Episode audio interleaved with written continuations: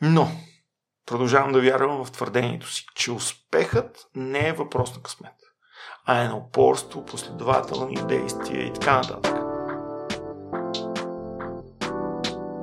Здравей, Иво! Благодаря много за приятата покана и се радвам, че увлекателното ти разказване ще докосне и моите слушатели.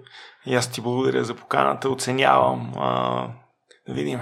Да, дали ще успеем да докоснем аудиторията. А, със сигурност, тъй като признавам си, че ти си един Мирър бъш ли ме в поведението, тъй като го забелязвам, че да, да.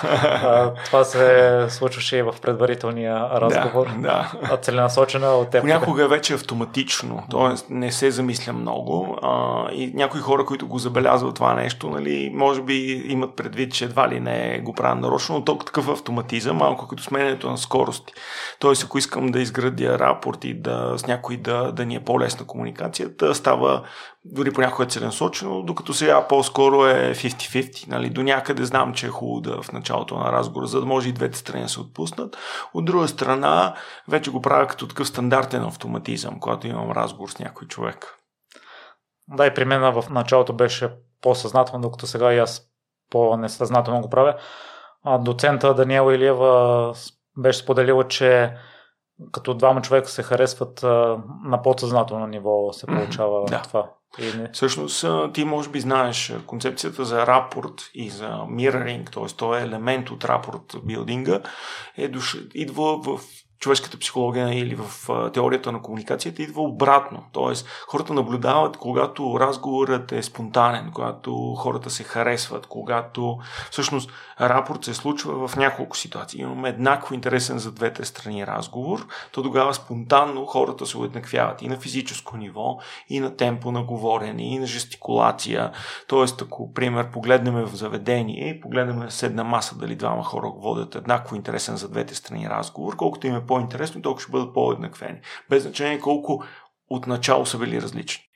На седна маса, ако имаме влюбена двойка, която има физическо и сексуално привличане, хората също се уеднаквяват. Когато поради някакви причини защитаваме една теза, хората също се уеднаквяват. Тоест, ако на седна маса видиме група, които спорят, хората, които защитават едната теза, ще бъдат уеднаквени помежду си и най-често контро, обратно на тези, които пък са от другата част а, или пък когато имаме дългогодишно приятелство, т.е. изградено от преди, не сега в разговор или в комуникацията, тогава рапорта се случва. И тогава всъщност нещата са се обърнали. Някой си е казал, добре, след като това нещо се случва, когато имаме симпатия, подсъзнателно доверие, интерес, ние не бихме могли, могли да създадеме интерес, като имитираме, т.е.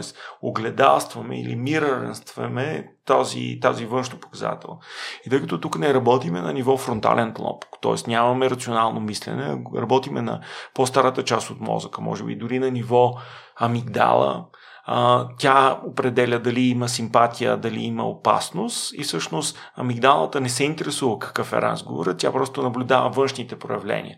И тъй като аз и ти сме уеднаквени, амигдалата си казва, човек от среща говори интересни неща, той е човек, на който може да се има доверие, а, чуй какво има да ти каже, да речем. Или го приеми по, ако има предложение, приеми го малко по-толерантно, защо не обратното, даже в теорията на манипулацията много често всичко започва с изграждане на рапорт.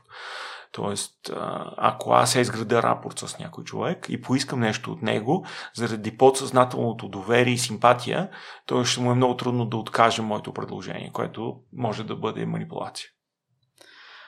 Аз си говорих наскоро с Хрис Стоилков и той ми каза да заставам в поза, която ми е удобна на мен, не толкова да се съобразявам с гостите. И след като гледах видео за увереност, разбрах, че преди водех интервютата с Фит. Да. Ето така. И в момента се старая да заставам в такива стойки, които вземам повече пространство. А ти на какво мнение си в това отношение? И от, от време на време някой път се стара да мирървам гостите. Супер. Ам, тук вече говорим за различни неща. Нека да предположим, че ако искаме да имаме език на лидерство или език на, на който на, да предизвиква усещане за увереност което хората да имат към тебе. Т.е. че ти си човек, на който може да се разчита, че си самоуверен човек, човек, който знае какво да прави, то тогава не се опитваме да печелиме доверието на аудиторията си или на човека, с който комуникираме, а по-скоро искаме да му издемонстрираме, че всъщност ние сме Айде ще използвам изтърканата думичка лидери. А, тогава е наистина, вземи пространство, а, бъди малко по-уверен, гледай малко по-често хората в очите, изправи раменете, вдигни брадичката и тези неща, т.е. както ти каза, вземи пространство, а, бъди малко по-уверен, по-категорично гледай хората в очите, а, показвай повече зъби дори, се усмихвай се или нещо подобно и тогава човек от среща спонтанно ще предприеме, че ти си човек, на, с който, както така да се каже, на който който може да се разчита, който е уверен, който знае какво прави. И сега, ако се замислиш, и двата инструмента са еднакво добри. Просто се използват в различни контексти, с различни цели. Тоест, ако аз сега искам група хора да повярват, че, че това, което аз предлагам, а, си струва да ме слушат повече, бих искал да направя следното. Тогава да им демонстрирам, че аз имам лидершип поведение. Тогава по-скоро издемонстрирам и си града иерархично, т.е. социалната иерархия се опитам да изградя чрез невербално поведение чрез държение, чрез а, позиция на тялото, чрез тон на гласа, чрез решителност, чрез по-ясни, по-широки и по-рязки жестове. Само, че ако искам да убедя двама-трима от тях, вече когато са започнали битките вътре, кого да последваме, кого да не последваме, вместо да се правя на тях на, воде, на водач, те, те са ме видяли, че аз мога да бъда водач. По-скоро тогава ще им вляза в рапорт, ще ги накарам да ме симпатизират, за да могат да се чувстват част от мене, ще ги поведа и те, ставайки част от моята банда, а нека да кажем, симпатизирайки ми на мен, ще се склонни подсъзнателно мене да ме подкрепят в някакви ам, битки вътре в групичката и така нататък. Да не объркваме слушателите, нека така да кажем. Има моменти, в които се заслужава да, издем, да, да издемонстрираш лидерско поведение, да издемонстрираш защото това не е толкова какво говориш, какво мислиш, какво изискваш от хората, ами как всъщност изглеждаш в очите на останалите. И има ситуации, в които тези хора трябва да ти симпатизират и да изпитват подсъзнателно доверие и симпатия към теб. И двете позиции трябва да бъдат използвани. А защо не понякога към едни и същи хора в различни ситуации да веднъж да бъдеш малко по, по-лидерски, а друг път малко по-печелещ тяхното подсъзнателно доверие. Така че работи. Тоест, ако трябва да дадем пример за тебе, в началото на интервюто, когато а, и ти, и госта, може би чувстват, че още са несигурни, не знаят какво ще се случи, и тогава прояви малко по-високи нива на решителност, но колкото повече искаш тези хора да се разприказват, да се отпуснат при тебе, т.е. след първите няколко минутки започни да влизаш в рапорт и да им печелиш доверие, особено когато задаваш въпроси. Може би това е най-добрият формат в случаи, в които те с ръце не на масата са скрити, кое е най-подходящото? Отново в контекст. Отново в контекст. Жестовете нямат универсални значения. Нали, твърденията, че ако някой е с кръстил ръце, значи се е затворил, това е нали, пари, които Алан Пис там е скрития смисъл на езика на жестовете, скрития смисъл на дълмите. Това е една от книгите, които направи милиони без да носи кой знае каква стойност. Оттам дойде. Всъщност ние имаме скрит. Да, да, ама кога, при какви обстоятелства човека свали ръцете, какъв въпрос му зададе или каква част от разговора доведе от това един отворен, усмихващ човек изведнъж да се облегне назад и да скръсти ръце долу. Дали всъщност не си, а, този човек не се чувства достатъчно сигурен или темата не му харесва или пък а, изпитва вътрешни съмнения за това какво говори. По-скоро жестовете ги наблюдава и, и се опитва да, да работиш с тях в, винаги в контекст, т.е. в рамките на разговора какво доведе до поведението. А, много често а, свиване на ръце надолу свеждане на поглед, ръцете са под масата, свалил съм малко рамената, свалил, свалил съм малко главата надолу. Може не да е индикация, че нещо в нашия разговор не върви, а по-скоро, че вадя емоционални спомени. Тоест, припомням си някакви моменти от детството, от кариерата и така нататък, които имат емоционален контекст.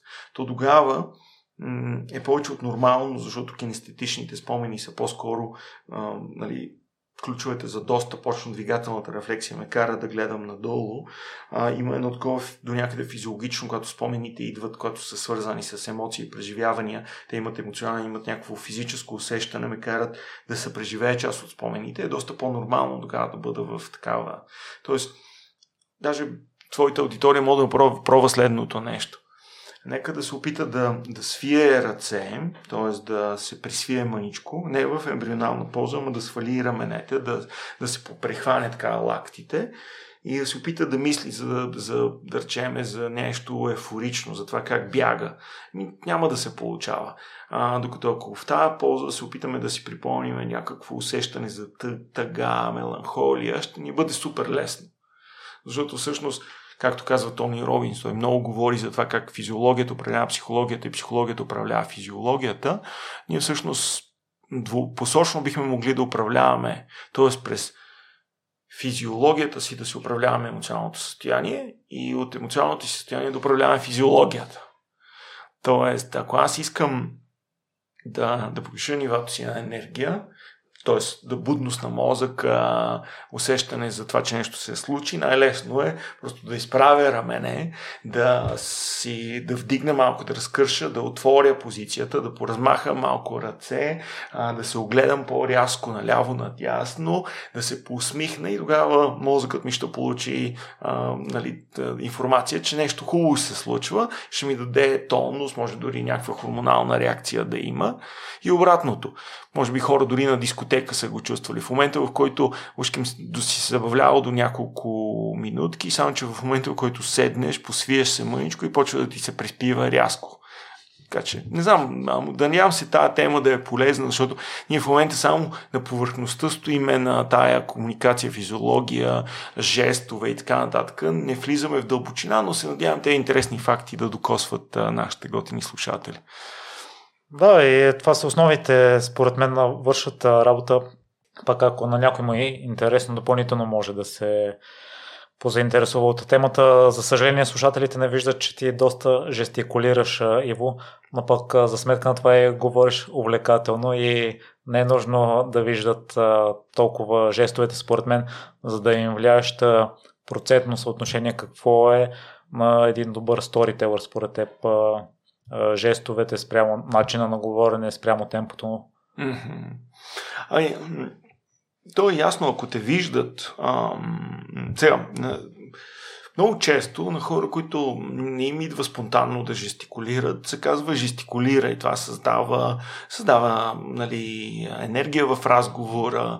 Добрите презентатори, особено англосаксонските школи, обикновено се движат по сцената, имат широки, дълбоки жестове, т.е. имаме една широта на жестовете, т.е. отстрани на тялото и една дълбочина напред и към тялото. Но това е много англосаксонско. Въпросът е, и то не е проблемно. Нали, ние ако гледаме големи презентатори, голяма част от сегашните школи ще ни покажат англосаксонски, а, нали, малко по-британско, малко по-американско говорене и така нататък. Ам, от друга страна, ако погледнем малко по-назад, големите разказвачи не се славят с големо ръкомахане. Нали? Надали хора като Сократ и Аристотел, макар че не могат да, да бъдем сигурни, те просто ето са, съдържат това, което искат да кажат, и начинът, който го казва, логоса, нали, това е Аристотеловото, всъщност той казва, патос е само че, че, че, четвъртия елемент от, от една добра риторика. Една добра риторика има етос, т.е. какво е, какво е вътрешната ти стойност или етичните стандарти, защо ти пука за това, което говориш а, логос, как си подредил логически това, което имаш да разкажеш? Има ли достатъчно доказателственост, последователност на нещата, които казваш, за да може, а, когато поискаш а, хората стигнат до заключението, да имат достатъчно убедителност и последователност а, в това, което си казал? Ето с логос, патос, нали, как го разказваш и, и кайрус е какво всъщност искаш тези хора да направят след, след твоето действие. Така че, да не усложни въпроса ти, ам, не е нужно да зубриме жестове, не е нужно да имитираме. А, ако всъщност аз бих върнал към Аристотел, ако ти имаш достатъчно етос, т.е. достатъчно ти пука за дадената тема, ама истински те вълнува.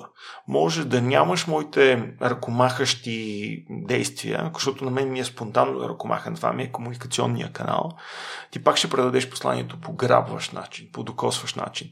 Ам, ако си структурирал това, което, защото такива пък много като мене, които много ръкомахат, мозъкът им бързо подава информацията, обикновено издишат на локус, на, на, на последователността, на структурата на това, което има да кажат. За да обобщиме, реално погледнато имаме нужда от много повече елементи, ако искаме да отправим добро послание. Аз лично бих казал, най-важното е много да ти пука, ако, в смисъл, да имаш темата, това, което имаш да кажеш, да има някаква, някакво ценностно или някакво друго влияние за тебе. Тоест не е просто някой ти е казал презентирай тази тема и ти да, по никакъв начин да не си ангажиран с нея, по никакъв начин да не те вълнува. Тогава може да си най-добрият презентатор, трудно ще ти се получи по-скоро дори да са ти дали да говориш по дадена тема, дори това да не е твоята тема, аз отделям ужасно много време да намеря а, дори мюнхаузенски причини да ме кефи, т.е. да се хвана за нещо и да си кажа, ето тази тема ми носи стойност, аз самия а, бих искал да говоря по тази тема заради това, това, това и това и това всъщност от тук не променя всичко. Ако ми жестикулира, тогава много по-спонтанно и добре ще жестикулирам. Но дори да нямам жестикулация, да съм малко по-равновесен с ръкомахане с ръцете и малко по-спокоен комуникатор, ако мен тази тема истински ми влияе, то аз ще поднеса по грабващ начин, без дори да ръкомахам. Най-много думи използвах за нещо простичко, но да. Иво, при теб жестовете естествено ли са дошли или си ги тренирал, за да ти се получават така? 50 на 50. Много от жестовете идват спонтанно спрямо това, което имам да кажа, но по-голямо, или нека да кажем другата, 50% са изключително тренирани. Пример, много често използвам жестикулация, която е буквално манипулативна по своя смисъл. Тоест казвам, сега нашите слушатели няма да могат да ме видят, но сочейки със себе си двете ръце, казвам, много често забележителни специалисти, Пример, хора като Карл Густав Юнг, като Фройд, говорейки за това как хората и соча себе си. И всъщност подсъзнателно хората а, възприемат, нали, както рекламите а, за полекарския съюз препоръчва ели каква си паста за зъби. И всъщност, вменявайки с жестове, бихме могли да, да си вмениме авторитет от друга страна бихме могли дори да създадем едно усещане, а, че, пример, казваме, гледайте сега, много често хора, на които могат да се вярва и соча себе си, твърдят еди какво си, еди какво си. От друга страна, и соча аудиторията или някои настрани, много често ще има едни езици, които ще казват не, те неща не са истина, трябва сериозно да се съмнявате в тях. И мога спокойно да кажа, вие преценете, посочвайки аудиторията, на кого искате да вярвате и соча себе си. Всъщност, а, много елементарно, може много спонтанно да се получи. Ти в момента ме виждаш колко някакси е, все едно говоря съвсем спокойно, казвам, гледам много често хора, на които мога да се надява специалисти, говорят това и си. Други казват, но вие самите сте достатъчно интелигентни хора и можете сами да прецените на кой да се вярва завършвате жеста, сочейки себе си. Така имаме няколко манипулации. Вменили сте а, експертиза на себе си, казали сте, че там имаме ни лоши, след това сте ангажирали аудиторията с жест и се казали, че вие преценете на кой да се вярва и сте посочени на това, който трябва да се вярва. Бихте могли да продължите малко по-нататък и да кажете, Uh, особено като казвате нещо негативно. Пример, а в България според вас има ли хора, които през цялото време мрънкат? Отново използваш жест да сложиш там при конкуренцията, при другите и така нататък. Даже мога да слагаш винаги с жест дадено, даден и негативна конотация към конкуренция или нещо подобно. Това може да бъде продукт, може да бъде другите, може да бъде, особено ако има ясна категоризация, кои могат да бъдат другите, тогава става още по-лесно. И тогава вменяваш всичко позитивно на себе си и всичко негативно там. Колко? Да, може би тук видеото ще, ще да е по-приятно. В твой YouTube канал имаш ли видео за жестовете за арти? Не, не, нямам. А, но там доста работя върху комуникация. Сега, нали, те плейлистовете, които към този момент има, са по-скоро насочени към цели, лична ефективност, бързо четене и бързо учене, възприемане и така нататък. Още не съм стигнал, може би, тема комуникационни умения. Иво, и да завършим темата. Фигурата от значение ли е, тъй като ти си слабичък? Да.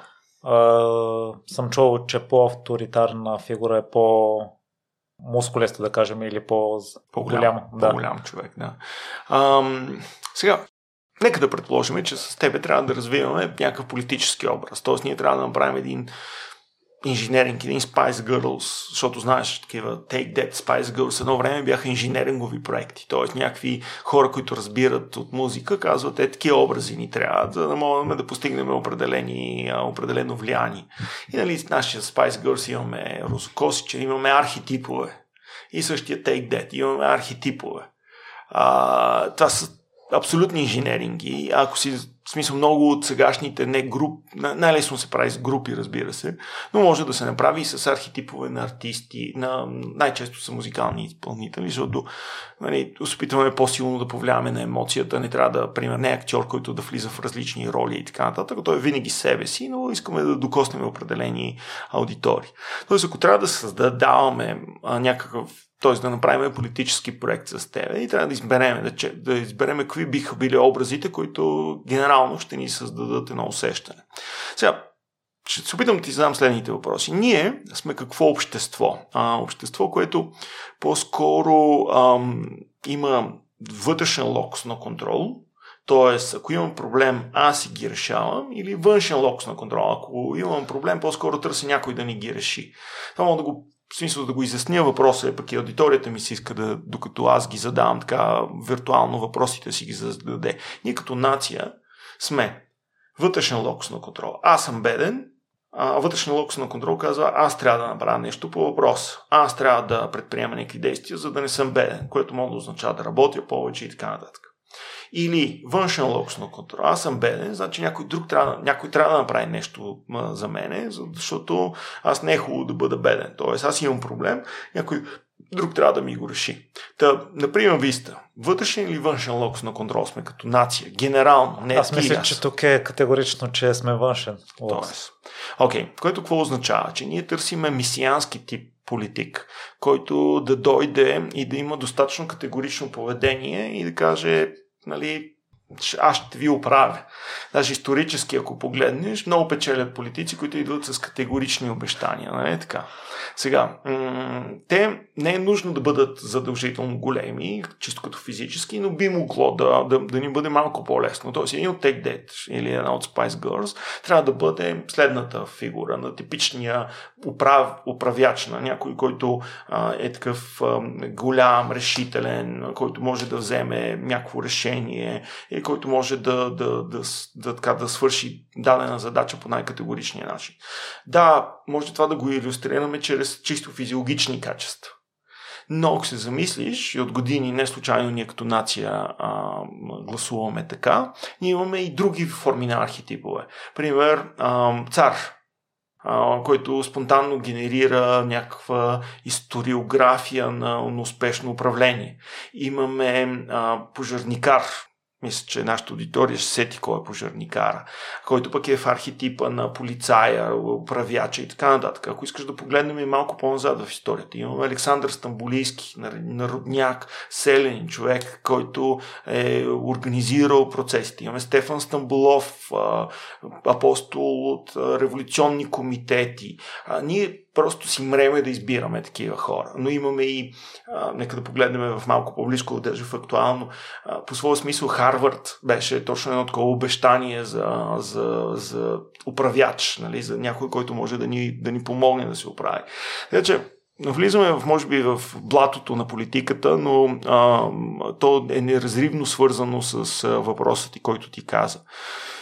А, да, по-лесно би било в едно общество, което повечето хора търсят опора, някой, който може да бъде решителен, да вземе решение, ти да бъдеш, да дойдеш от позиция на, на такъв на физически по-силен човек, на по-висок човек, на физически по-силен, на такъв, който има физическа доминация.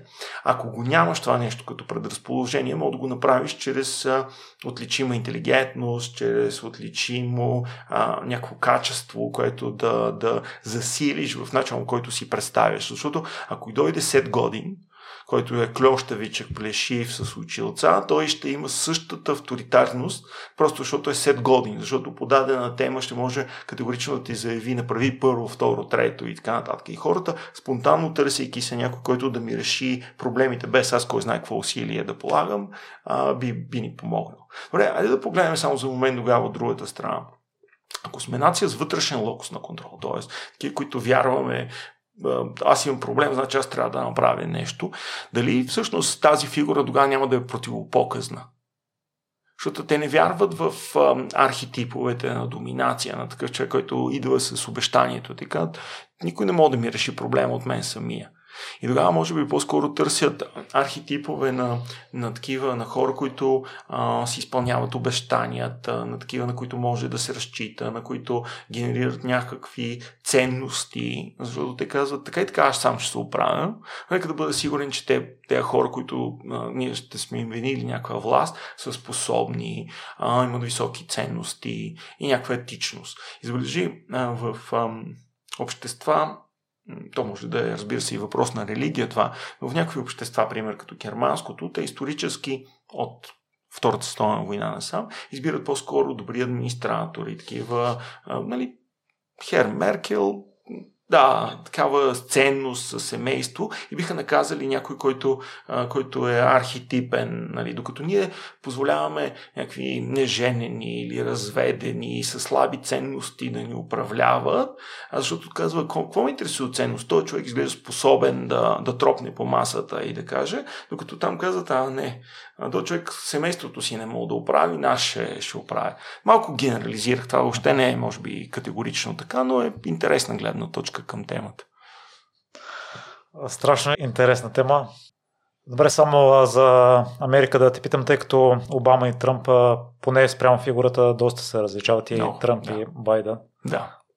Там при моите посещения, мисля, че те също са с външен локус като нация?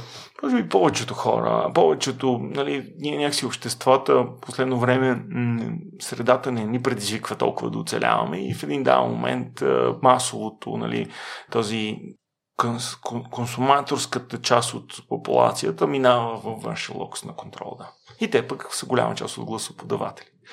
Ако се мислиш различни неща, нали, Тръмп дойде с точно типично такова да, намер, да направим Америка велика отново, то беше една много интересна тенденция, ако се замислиш по същото време и Борис Джонсън и много други такива, дойдох се на обещания за някаква реставрация на суверенитета. А, може би просто е било въпрос на някакво добро усещане, докато, докато Обама е много работено и той самия е работил по собствения си имидж, според мен, кой съм аз, че да кажа, а, но и е работено и на ниво партия, помисли първи чернокош, президент на Съединените Американски щати, с много ясна концепция. Той самия е изключително работено по неговите умения да презентира, да говори, много ясен личен бранд и в тази посока кой съм аз, нали, такъв високо еродиран.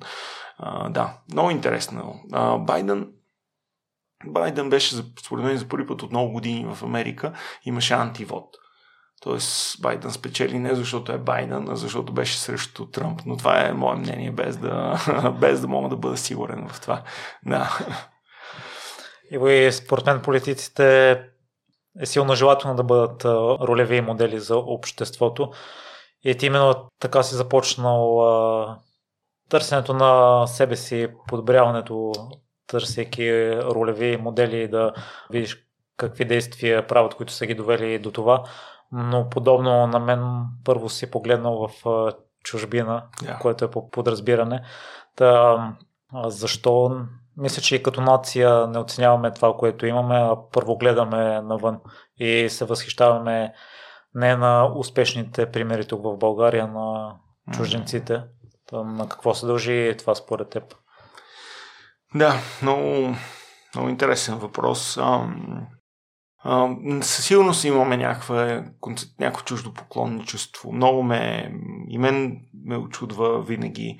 А, сега, аз си го обещавам, обяснявам с а, една такава думичка нихилизъм. А, национален нихилизъм, да, защото ако искаш, можем да го разделиме на, на малко по-конкретно. Нали, ако погледнем какво е нихилизъм, нихилизъм е неоправдан скептицизъм, т.е. Не, не стъпваш върху обективни факти. Нихилистичните хора имат малко по, по-голямо усещане, че нищо хубаво няма да им се случи, просто защото са... Не знам. А, защото а, тук нищо хубаво не се случва. А ако добавим национален нихилизъм, то тогава е усещането за нацията, че, че всъщност тази нация едва ли не е обречена на, на, на провал, на това, че нещо лошо винаги се случва тук. И ако се замислиш най-често нихилизма като, като поведение, то си личи в поведението и в най-вече в начин, който индивида или нацията говори.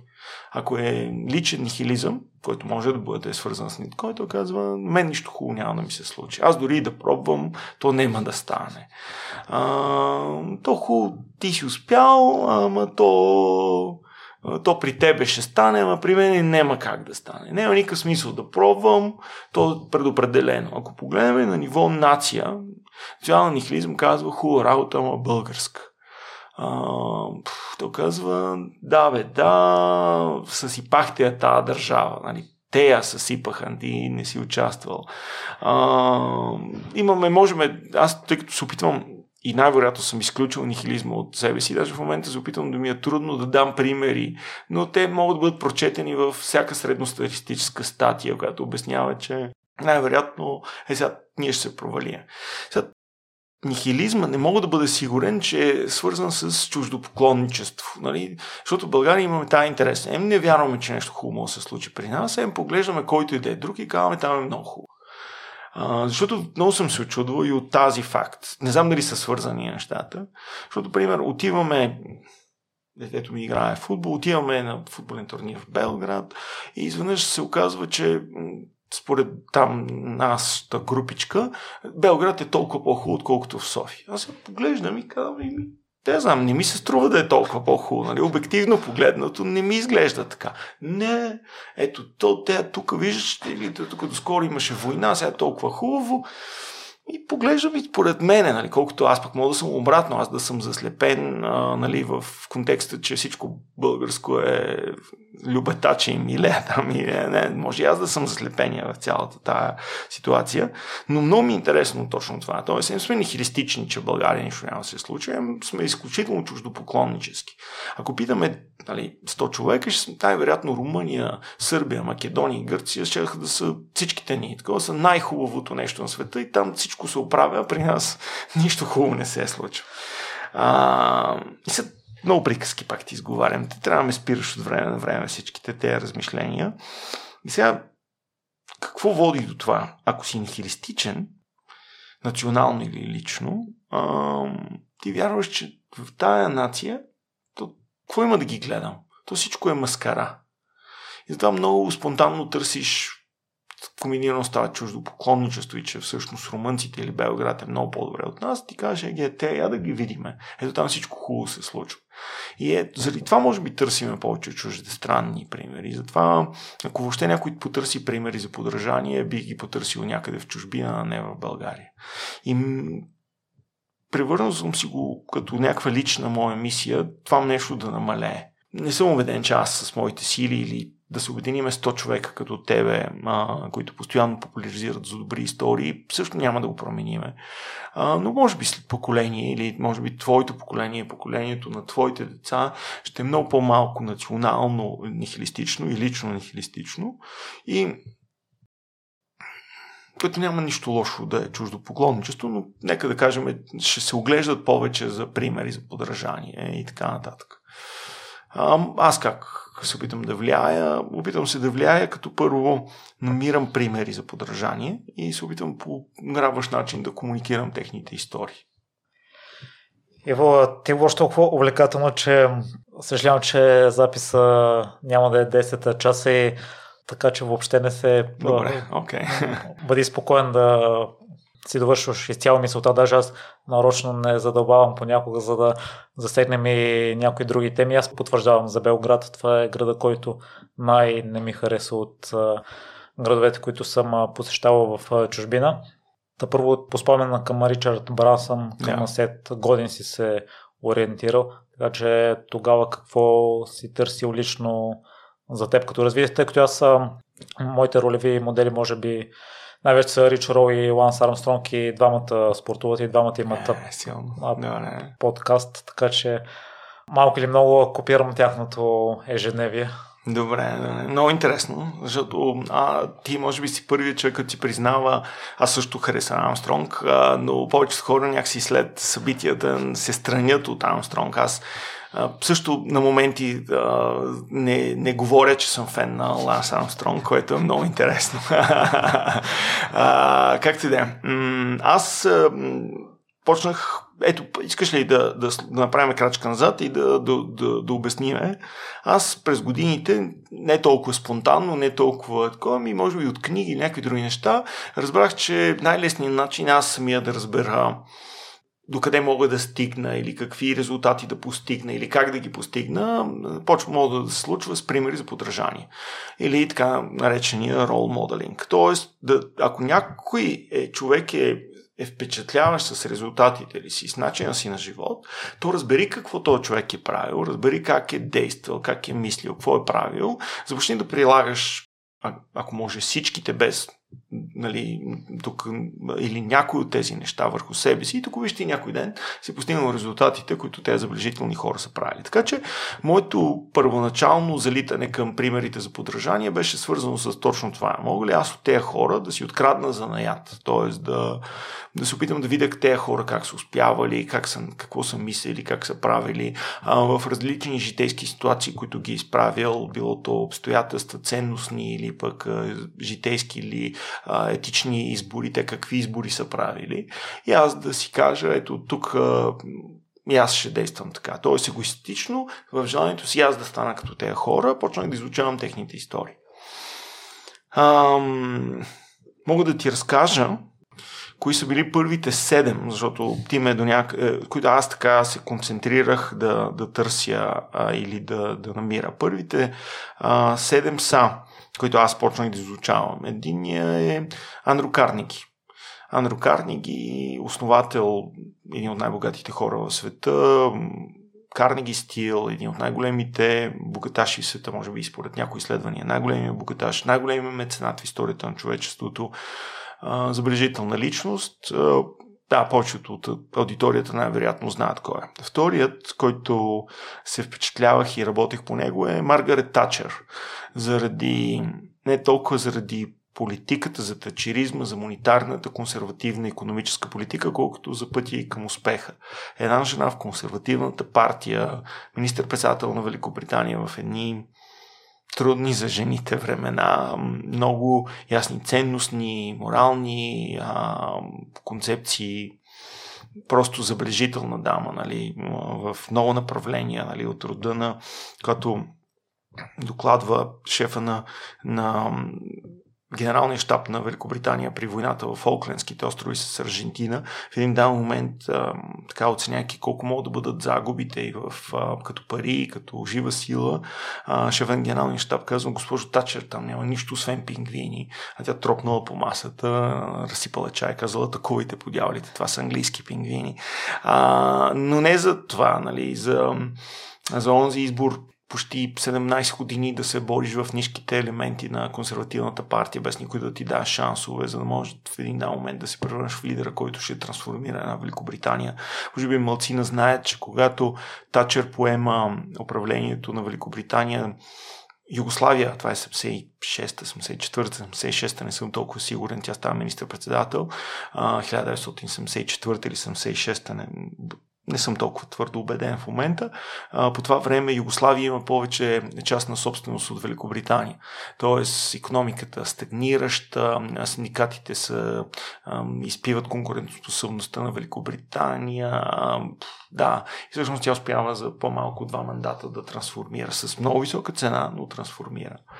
А, следващия човек в моите, в моите модели за подражание беше Ланс Армстронг, като аз си признам, че това бяха времената, в която той беше пика на кариерата си а, нали, след седемте победи в Тюр де Франс. Аз, съм, аз го следа от, а, може би, третата му, четвъртата победа в битките с Ян Урих, с а, онази история за Лив Стронг, както виждам на, на, на ръката ти, с подпомагането на болните от рак и всяки други такива неща. А, разбира се, всичките нали, истории за връщането му а, и финиширането на колко на трето място, когато се върна, за да докаже, че все още може и така нататък. Много ме впечатляваше Армстронг. Уинстън Чърчил за умението м- да се учиш от грешките си, защото може би някои от вас а, като слушатели знаят, Уинстън Чърчил се проваля изключително много като политик в а, Първата световна война, постъпвайки нали, пословутата загуба на Балканския фронт, загубата в Галиполи, които а, благодарение на негови решения, като а, мисля, че по това време той е шеф на адмиралтейството, допуска избиването на почти целия средиземноморски флот на Великобритания. Огромен, огромна загуба за Великобритания. А, но и после във Втората световна война решителност, която поема управлението от Чемберлейн, а, въобще подхода, нали, ще се биеме по море, по въздух, много по-различна решителност. Продължавам с примерите. Мисля, че до този момент казах 4. А, Ричард Брансън, ти вече го спомена, 5. Ето виж ли, позабравил съм маничко, кои бяха моите 7 първоначални примера за подражание. А защо е Ричард Брансън? А, той е рок н рол предприемач. Смелостта да пробваш да правиш нещата по, по различен начин. Когато всички правят зик, той обича да прави зак. А, може би някой от а, твоята аудитория знае, колко е интересен, когато решава да прави мобилен оператор в Великобритания. В това време конкуренцията е жестока. Но той обича да влиза в много конкурентни браншове, само че каква е конкуренцията? Корпорации, бавни, тронови, нерешителни, а, с слаб customer focus, много повече shareholder focus. И той прави мобилен оператор. И той казва, Сим Брансън няма пазар, няма шанс тук. Тук ето последните по пазарен дял са а, седми, имат най-добрата мрежа в Великобритания и са на загуба. И така, така ли? Искам да говоря с тези хора.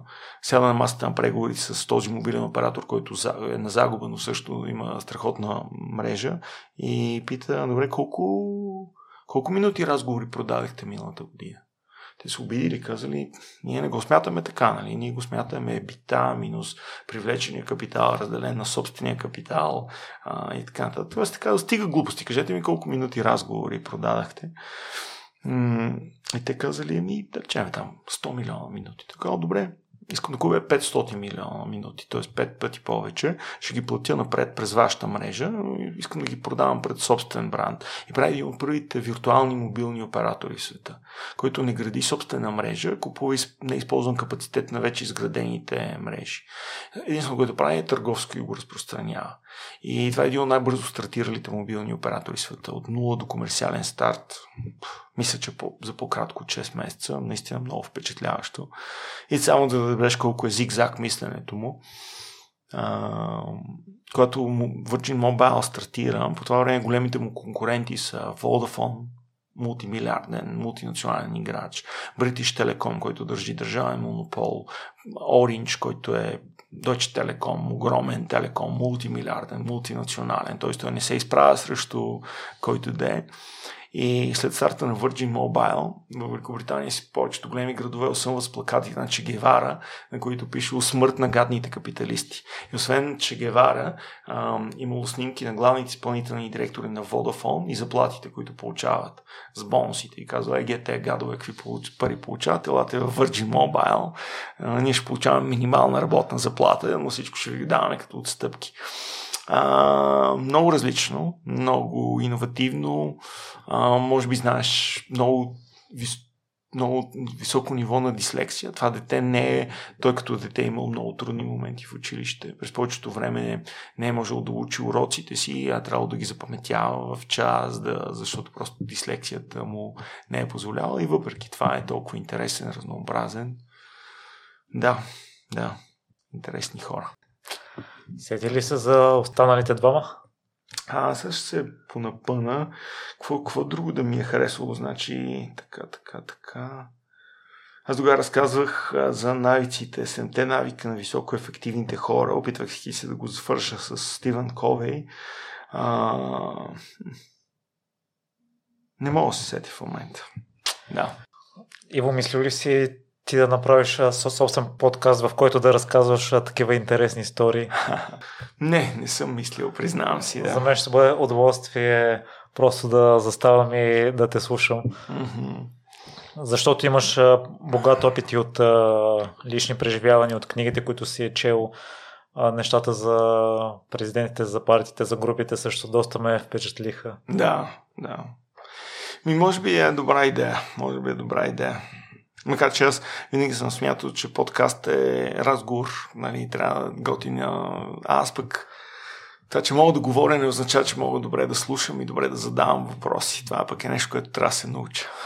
Да, за това да бъде индивидуален, в който ти само ще говориш и може, ще разказваш. Може, това беше по-лесно. за мен. Да. И, Иво, предполагам, че с течение на времето и ролевите модели ти се променят в зависимост от това какво искаш в момента. В момента има ли такива ролеви модели, които се стремиш или по какъв начин са се развили след първите седем? А, ти може би знаеш и аудиторията знае, аз а, по някое време потикван от хората, на които, защото аз а, очевидно не мога да се сдържа да не си ги запазя само за себе си, т.е. да ги помня. Опитвам се да ги споделям под формата на истории и всяки други такива неща. А, потиквани от хората, на които разказвах, за пример Ричард Брансън, за Маргарет Тачер, а, в един там ме казаха, добре, няма ли български примери? И аз почнах да търся български примери. В момента бих казал, че по-скоро имам една уникална колекция от български примери. От, и с това боря и това до някъде вече мога спокойно да го кажа, че съм си го превърнал в лична мисия, боря този нихилизъм и това чуждо поклонничество, за което ти, а, ти разказвах преди мъничко. А, към този момент, признавам си, а, имам една плеяда от, а, както казва Наполеон Хил в а, Мисли и забогатявай Think and Grow Rich. А, имам своята виртуална заседателна маса в, в моята, нали, моя мастермайнд в главата ми от хора, които, нали, които са българи, някои са да, са познати, други не толкова познати и много често се опитвам от тези хора да си вземам, да си вземам. Понякога аз се себе обвинявам за това, че аз май нямам собствена концепция, по-скоро си знам въпрос, пример, собствени етични норми нямам или нека да кажем гъвкави са. А, затова не би трябвало и такива хора като мен не е хубаво да стават политици, защото те трябва да имат много по-ясна ценност на етична норма за добро и лошо. Аз съм малко по-гъвкав. А, и по-скоро си задавам въпроса, добре, Пенчо Семов в тая позиция, какво решение би взел, четейки за решенията, които той е взел, за акционерните дружества, които е правил, взем решения за това аз самия в каква посока да вървя. Така че се уча от една плеяда български примери за поддържание, които нали, някои ме познават за моята аудиокнига за браните истории на България, някои са оттам, моята плеяда вече се поразширява, всеки ще по, по, разкажем по-късно за новата книга и новите истории вътре в нея. А, но, но това е български примери. Български примери са ми в момента почти всички, които ме докосват. Ако искаш да продължим за книгата, аз си признавам, че първият път, като разбрах за теб, се пробвах да я слушам, но и при мен може би го има чуждо поклон чеството. Въпреки, че като а, слушам истории на българи, изпитвам вътрешна гордост, но не знам защо не ме впечатли първия път, но сега докато се готвих за разговора и слушах твое участие, преслушах и наистина невероятни неща и невероятна предприемчивост, невероятна сила на характера са всичките седем истории. Та ще ни открехнеш ли вратата малко за вторите седем? Да, а, първо да, да, го, така, да го обявиме на аудиторията ти. А, предстои нова книга на хартия, в която а, съм събрал 7-те истории, които вече са популярни от а, аудиокнигата Забраните истории на България, която ако някой от аудиторията ни така си повлиял с хубавите думи, които каза, могат да видят и да чуят, не да видят, да чуят в Storytel. А, съвсем скоро и да видят на хартия. Там съм събрал 7 нови истории. Признавам си, много се гордея с първите 7. А, те много ме докосват, защото съм, сред много други истории съм си ги избирал, те, които може би до някъде са формирали моите и моят, моят характер, пример. Една тъпата упоритост и последователност на, пример, Бдинската пехотна дивизия, която по някаква дали, така, тъпа последователност в някакви неща, без значение колко ме е трудно, в битката за червената стена, всъщност проявят упорство, което ако погледнем геостратегически и от военна гледна точка не е било нищо значимо, защото бдинци се бият а, по време на Първата световна война на една изключително ключова позиция в а, днешна Македония. Там те трябва да защитават а, две коти. Едната е кота Червена стена, където са пехотните позиции, и втората артилерийска кота, кота 1048, откъдето уръдията контролират а, заходите посока Битуля и Преспанинските и така нататък. А, и всъщност, осъзнайки важността на позицията, френц, французите, които се бият срещу нас тази част, изправяща цели, поначално 3, след това 5 френски дивизии, т.е. при съотношение нали, Бдинската пехотна дивизия една, при съотношение 3 към 1, 5 към 1 се бият. А, има нещо, защото ако сега отидете там, ще видите на, особено сега ако отидете в август, ще видите на огряна, напекна от слънцето червена скала, която няма вода на километри. Но българският войник, а и се, аз съм си взел за себе си оттам. Има понякога, колкото му е по-трудно, колкото му е по-гадно, толкова повече се вкопчва, някакси се за, заклева. И когато най-после са изтласкани от кота червената стена и той ги сласкат с глад, а, наричат битките за червената стена в първата фаза, македонската шипка, защото ги затварят, а, спират им водата, спират им, то нямало вода, а, храна, положението е толкова тежко и най-после от глад и жажда отстъпват. И когато се оказва, че това всъщност геостратегически не е толкова опасно, защото кота 1048, която е важната артилерийска кота, остава български ръце. Тоест просто са изтласкани от едни пехотни дивизии и нищо от военна гледна точка не е. Дори им забраняват да контратакуват към червена стена. Само, че и тук открием себе си. А, бединци казват, не, ние сме се клели, ние сме казали, че това ще го направим и правят една уникална, забележителна контратака към към, към, към червената стена. И ако някой днес живее тук в Лозенец на улица Червената стена, то със сигурност трябва да, да разбере какво е това, колко е ключово. И ако беше а, дори близко до Америка, това ще, ще да е филм, който ще, ще да разревава много хора, защото това, което се случва в битката за Червената стена е еманация на дух, на, на дори глупаво постоянство. И аз го откривам себе си. Понякога мога да бъде опасно, понякога не. Пенчо Семо, за който споменах, а, Гаврил Хлътев, даже няма да разкриваме, ако аудиторията не знае кой е Гаврил Хлътев, много бих искал да, да му обърнете внимание и така нататък. В, новата, в новите сем истории а, може би и моята еволюция като личност и човек се прояви, защото а, има няколко истории, които вече са много по-стратегически. Ако в първата книга а, или в първите семи истории бяха някакси поведения насочени към тактиката, към поведението, некой да наречем лидерско, сега много повече размишлявам на тема м- стратегия, на тема как ние като лидери и личности, защото не е нужно. Нали, много често приемаме, че лидер е такъв, който ръководи хора, но ние сме и личности, които управляваме себе си и импакта, който имаме върху средата. Да престанем да мислиме само единствено за тактическите си решения, да мислиме малко по-голямо. И какво да открехна? Като се заговори за стратегия, има няколко истории, които говорят за голямата картинка. Едната е, като искам да ти разкажа, е с гръмкото заглавие Заговора на епископите. Като е била може би вододел за това България да бъде източно православна или католическа, защото ако епископите бяха успяли, да в България в момента щеше да е католическа. А, това се случва 1600 и някоя година, няма да разкривам детайли. А, по това време имаме двама епископи. А, единия е Софийски а, католически епископ, но е един от най-влиятелната в тази част на Балканите. Под негово влияние са не само Софийската епископия, но говориме за а, част от Белградската, от Скопия, е, е, епископиите, Влахията до Молдова и така нататък.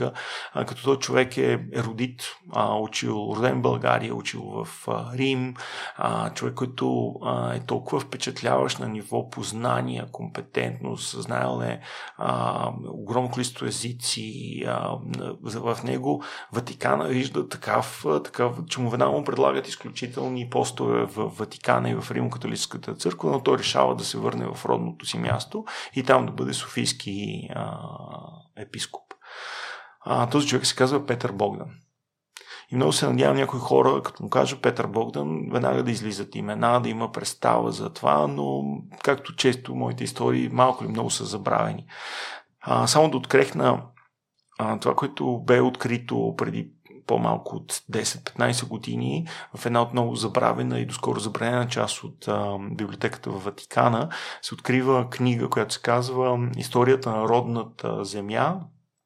А, малко е по-сложно историята, но реално погледнато история на България, която е написана 100 години преди Паиси и тя е написана от Петър Богдан.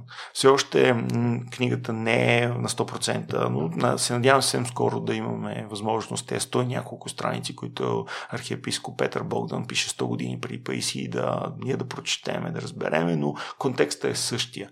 Тоест, представете си един забележителен ватикански родит, който е имал пълната възможност 1600 някоя година да има уникална кариера в Ватикана и в Рим, всъщност избира да се превере в България в едно малко старопланинско селце и да чертая планове за освобождаването на мястото, което той нарича родина. Вторият човек ам, е отново архиепископ, но ако погледнете сивото, сивото расо, бедняшко, ще кажете, той явно не е значим, но всъщност, ако видите възли, въжето на сивото расо и видите петте възела на, на връвта, тези, които знаят как Ватикана работи, знаят, че всъщност сивото бедняческо растко е на Бенедиктински орден. А, а пък броя възли говорят за този орден на сиромасите, на бедняците. Всъщност броя на възли в расото бедняшко всъщност показва иерархия. Пет възли м- са изключително висок пост в Бенедиктински орден, а този човек за това време е бил от най-значимите а, дипломати на Ватикана казвам дипломати на Ватикана, с дипломатически правомощи и така нататък. Този човек се казва архиепископ Петър Парчевич. И той е роден в България, в същото село, в което се ражда Петър Богдан. Двамата са почти. А, един е по-млад, с мъничко. А, Петър Пачев, подобно на Петър Богдан, се изучава в училището в това село. След това отива в, а, отново в а, в Италия, в едни от най-изближителните съответно колежи. А, бива, знае с лекота да говори и забележи 11 езика а, изключително дипломатическа кариера, но взема простичко решение да се откаже от това. Даже някой е казал, че може да бъде третия по власт а, дип, дипломат на Ватикана, който ще да му отвори вратите на империаторите, ще ли да му целуват ръце, ще да, да чертае римокатолическа а, политика и така нататък в цяла Европа.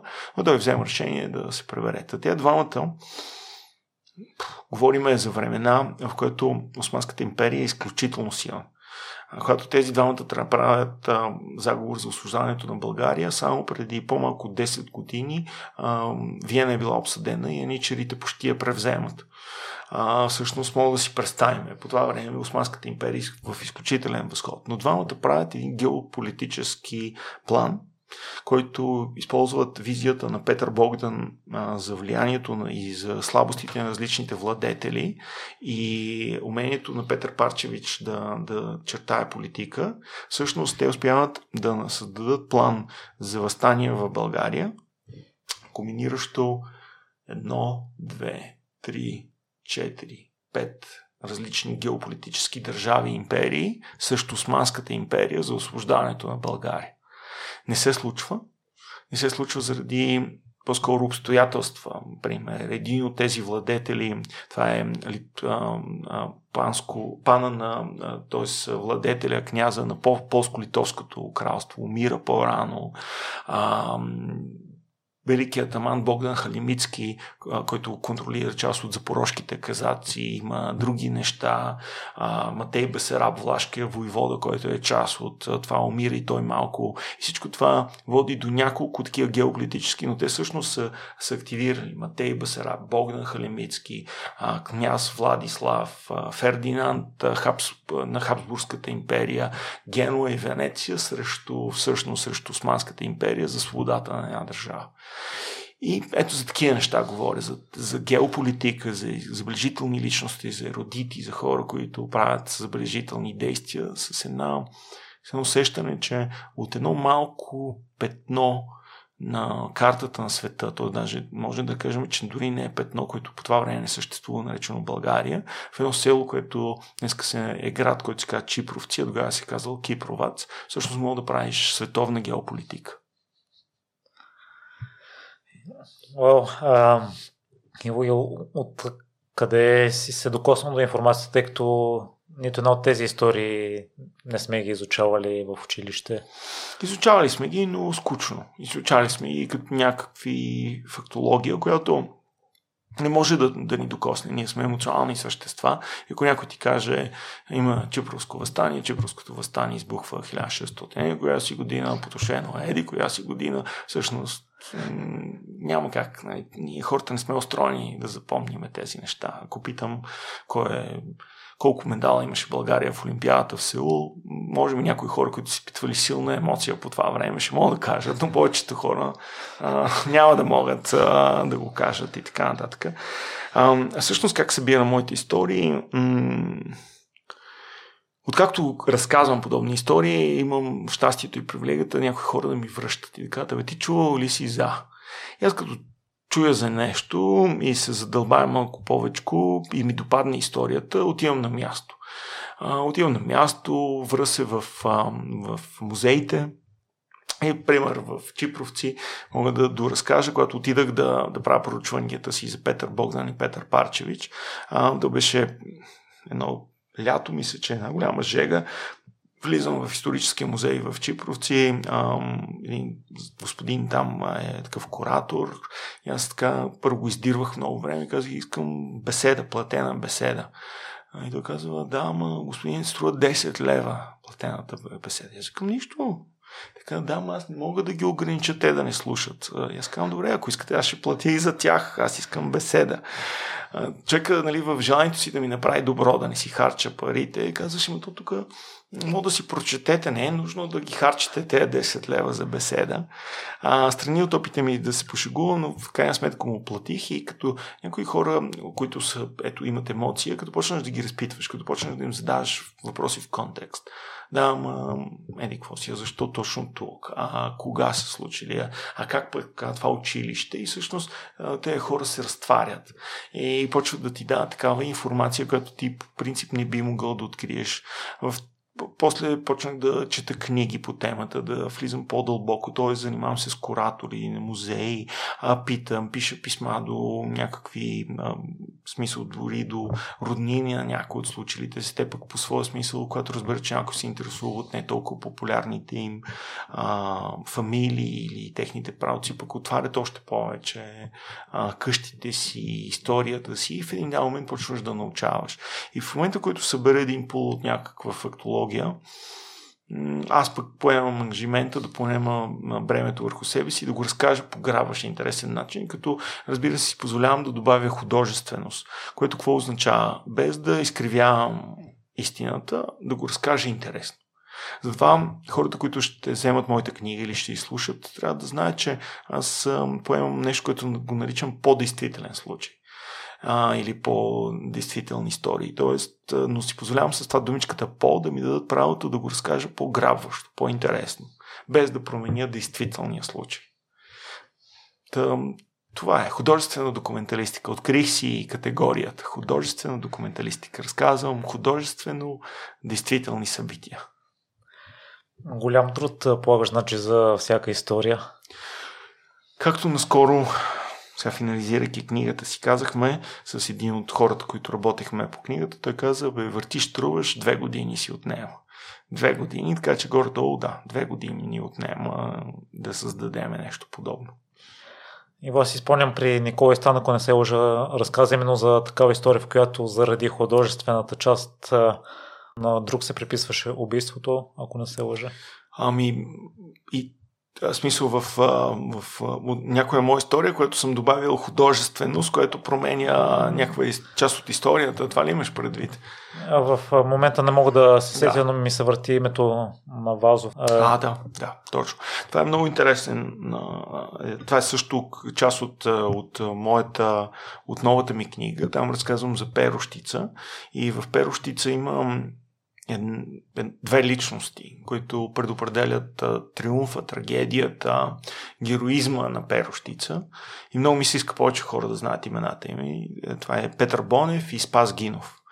А, ще спра до тук, само сега ще насоча вниманието си към Спас Гинов. Спас Гинов е един от героите на Перощица. Той е човекът, който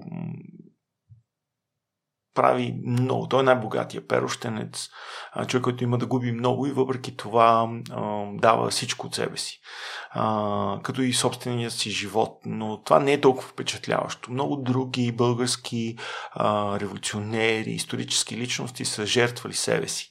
Но ако погледнем кое е геройството, да жертваш себе си, защото, пример, ако хванеме някой човек, дори великите Левски, Бенковски, те са били хора, които ако загубя, губя само себе си. Докато Спас Гинов не само, че е много богат човек. Той има пет деца. А, има прекрасен къща, живот и така нататък. И това, което Спас Гинов прави, е, ние всички знаем какво се случва в църквата Свети Архангел в Перощица, която вече всичко загубено на шестия ден от седата на Перощица. А, последните оцеляли а, се скриват в църквата Свети Архангел. Когато започват да стрелят с фугасни снаряди, подпалват покрива, положението става, става ужасяващо. Ясно е, че ще се мре. Въпреки, че Рашид Паша, който командва редовните турски войски, предлага всички, които излязат да бъдат, ще бъдат помилвани. Спас Гинов, който в началото на битката за Перощица се бие от към позицията на циганска могила. Това е една от биите, които защитават Перощица. Той е видял как малко над хиляда перощиници се изклани при същото обещание. Ще бъдат пожилвани, помилвани всички биват избити. И там биват избити деца, жени, възрастни хора, защото те биват пратени при обещанието да,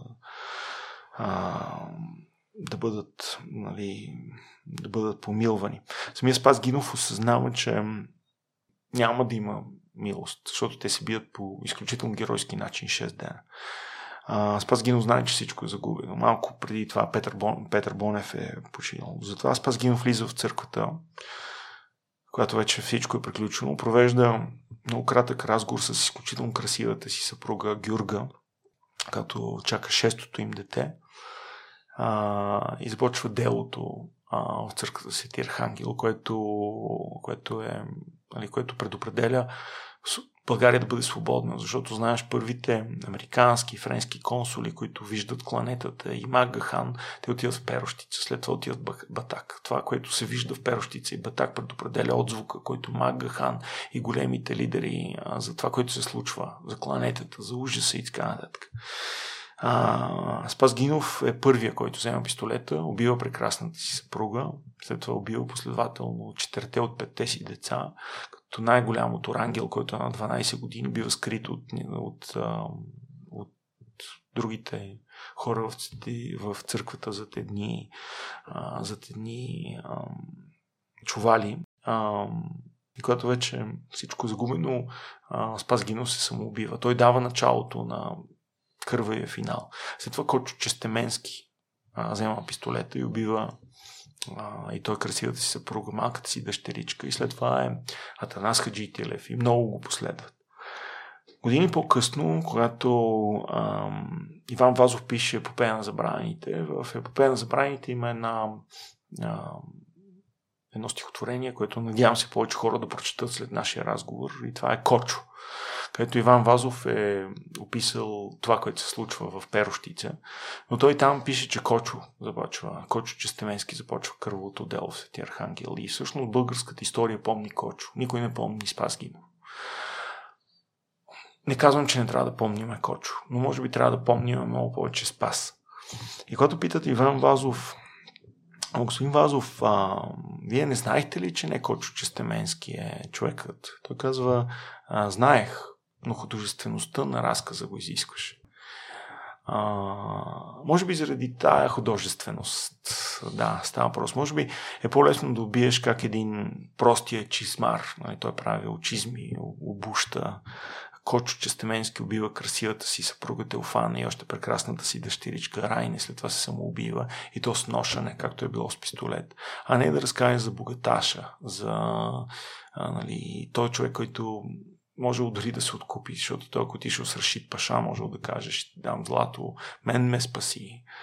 А, но Спас Гинов е по-впечатляващ. И той е впечатляващ, защото отново не подценявам в никакъв случай Бенковски. Не подценявам. Аз го сравнявам с Бенковски, Спас Гинов.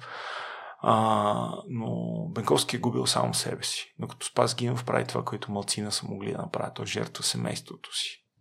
В, а, в концепцията за един идеал. И дали това не е по-велико? А дори да е, няма никакъв смисъл да ги сравняваме, но ако прочетете историята, ще разберете какъв е ми е контекста да ги сравня. Ево, какво искаш а, читателите или слушателите да си вземат от всичките 14 истории? 14, да. Ами, много ми се иска да повярват, че, че, че, че примери, от които да се учиме. великият сър Айзек Нютон казва, ако аз видях по-далече, това е защото бях стъпил на раменете на гиганти. Толкова ми се иска ние като нация, като личности, като хора да имаме по-голяма смелост да стъпваме на раменете на гиганти. Е, това е. Да вярваме, че след като той е успял, след като този човек се е справил в тези критични ситуации по този начин, след като е проявил такъв кораж, такива етични ценности и действал по този начин, значи мога и аз. А веднъж ли повярваме, от тук насетне вече мисля, че няма ограничения за възможностите. Иво, за теб какво е успехът в момента като личност? Ако ме връщаш към предходната ми книга, успехът, така я разписвам всеки път, като има ситуация за автограф, пиша, че успехът е в баланса. Нали? И че, че за мен към този момент успехът е да постигам някакви лични професионални цели, т.е. да постигам професионалните си цели, да издавам тези книги, да постигам добри бизнес резултати, които ще ми донесат стабилност финансова или някаква друга. Т.е. да си постигаме някакви такива цели, които се надявам да, да са за доброто, не само мое лично финансово, ами то нали така е концепцията. Тоест, като ако достатъчно добре помагаш на хората, ти те най-вероятно ще се отразят под формата на финанси срещу помощта, която ти получаваш, но също време да имам достатъчно време за себе си, за семейството си, а, да, така да, да имам много повече възможности, защото през по-голяма част от кариерата аз само единствено работех. Сега за първи път в живота ми имам време да спортувам, имам време да пътешествам, имам време да правя неща, които ми доставят удоволствие и то такива, които са време отнемащи. Така че успехът е в баланс, накратичко. И в момента какъв е балансът за теб, Иво, за да си добър баща, да отдеш време на себе си, но също времено и бизнесите да ти се развиват и да си изпълняваш целите там? Ами, може би отново трябва да кажем, защото тя моята философия не се е променила. Тя е в книгата, моята книга се казва Стреч, цялостна система за баланс живота и тя описва по-голяма философия. Но реално погледнато, аз какво съм? Аз разбирам от някакви книги за, да речем, управление на времето. Самата книга е нещо като обединение от над 70 книги, свързани с темата управление на времето, цели и така нататък. Сега, имаме множество концепции за управление на времето. От друга страна, корпорацията от години знае как да постига добри резултати. В корпорацията отдавна са открили нещо, което се нарича балансови цели. Тоест, корпорацията е открила, че като си поставиш цел, пример за продажби, може да го направи за сметка на клиентската удовлетвореност. Тоест, а, някой да натисне за продажби и те да забравят, че клиента трябва да е доволен и да бъдат много по-агресивни, много по-натискащи и да направят едното за сметка на другото. Затова от годините а, корпорациите въвеждат така наречените балансови цели. В момента, който поставят цел за продажба, знайки, че тя може да има негативен ефект върху а, клиентското удовлетворение, слагат равна по сила цел за клиентска удовлетвореност и гонят и двете. И по този начин постигат амбициозната цел в а, продажби, М го правят без да прецакат клиентска удовлетвореност. Даже постигат много високи нива на клиентска удовлетвореност. И само ние, хората, които смятаме, че, че то, то възможно ли е това, то няма как М да продаваш М. Всъщност, нека така да кажем, ние го вярваме за корпорациите, защото го виждаме, а не го вярваме в личния живот. Защото в личния живот аз какво правя? Поставям си цел за кариера, като е амбициозна, смела, дръзка, пример, е, сега имам за цел и си мечтая да, да влезе в списъците на бестселерите, книгата, която ни предстои в момента. Което какво означава? Да се опитаме да продадем над 20 000 книги, което сега сигурно ти изглежда малко, защото си казваш, аз знам поне хиляда хора, които а, се интересуват от личностно развитие. Важно им е, значи всеки като има хиляда, значи има още 20 по, по хиляда. Но в България трудно книги прескачат хиляда тираж, така че м- си го представи, това е доста амбициозна цел. Така че ще се радвам част от твоята аудитория да помогне в тази посока. И ето, даже в момента работиме по темата. Но също време съм си поставил за цел за а, мене фокуса върху работата много често краде от времето за семейството, времето за моята прекрасна съпруга. Тоест аз си поставям цел тук и веднага правя контрацел за семейство и за преживяването с децето ми и така нататък. Опитам се да ги обективизирам и когато започвам да ги гоня, осъзнавам, че трябва да постигна и това и това. Имам къси измерители от двете посоки. А, т.е. следа си ги натискаме в двете посоки. Много често а, поставяме си за цел, пример, някаква цел за фитнес, здраве, преживяване, в смисъл личностно развитие. Само, че ни стига време да се забавляваме, да бъдем сред приятели, защото, пример, забавленията много често не са свързани с а, фитнес програмата и храненето, което имаш. Това е простичко казано, ако си го представят като една координатна система. По едната ос имам цел за кариера, която е балансирана с цел за семейство и романтика с моята прекрасна съпруга. Във втората цел имам цел за здраве, фитнес, аз се занимавам с триатлон, за това да прочета хикс на брой книги, да еди колко си курсове да завърша, но точно от другата страна имам а, цел срещи с приятели, пътешествия, преживявания, фън, забавления и така нататък и така нататък. И не позволявам едното да стане сметка на другото.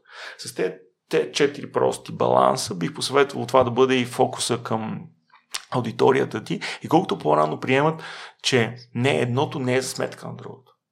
Много често някой казва, аз сега за да изкарвам пари трябва да работя нон-стоп и това е повече от нормално. Нали? Изкарвам пари да няма, да нямам време за, за близките ми. Не, не. А, трябва да ем да изкарваш пари, ем да постигаш двете. И ако си мятаме, че е невъзможно, всъщност много е възможно. Много е възможно. А, просто трябва да е фокус, да е целенасочена работа и да виж а,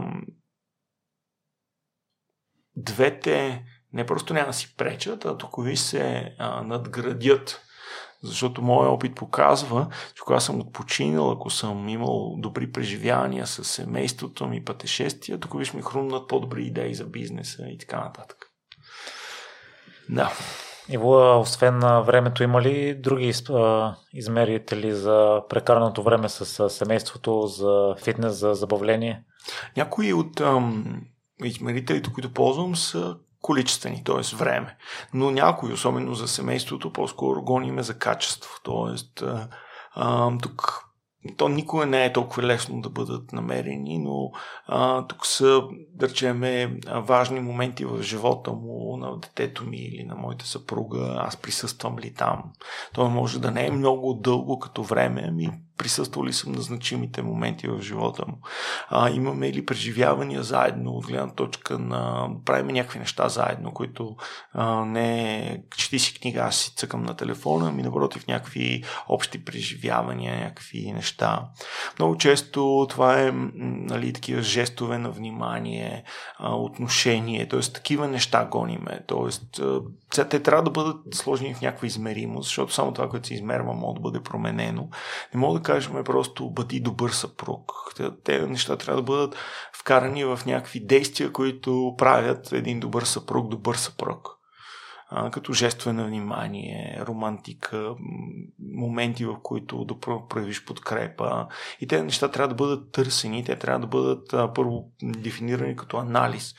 А, пример, да си изанализирам какви са не неща, които прави моята съпруга щастлива и да се опитам тези неща да ги прилагам Добре, да, да излезем от тая, от тая категория, защото е малко трудна, но сега си го представете, ако аз и ти станем кметове на един град, аз лично какво бих направил? Бих определил кои са категориите, които правят един град добър за живеене.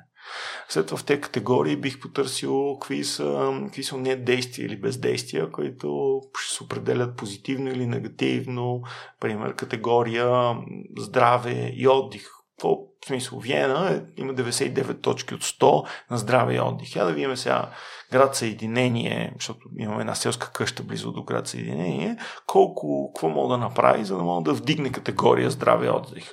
Тоест имам ли бюджет, имам ли някакви неща и ще започна да инвестирам по мъничко усилие в даденото нещо. По същия начин казваме си, отношенията съпруг-съпруга, нека да предположим, че има някой, който е обяснил какви са, какво, какво означава хармонични преживявания и всякакви други неща. Мога да си направиш някакъв ресърч и да видиш какви са у нея действия или бездействия, защото понякога бездействието, да не направиш нещо, може да има негативен ефект и така нататък. Какви са тези действия и бездействия, които могат да ме дефинират, да си избера тези, които имат влияние върху моя близък човек и да започна системно да ги прилагам, да се опитам да ги правя по някакъв начин. Сега, Дано аудиторията ни каже, гледай сега, то, то се опита да вкара, тук не трябва ли спонтанност, а, не трябва ли човек да, да, да му идва отвътре, за да го направи даденото нещо.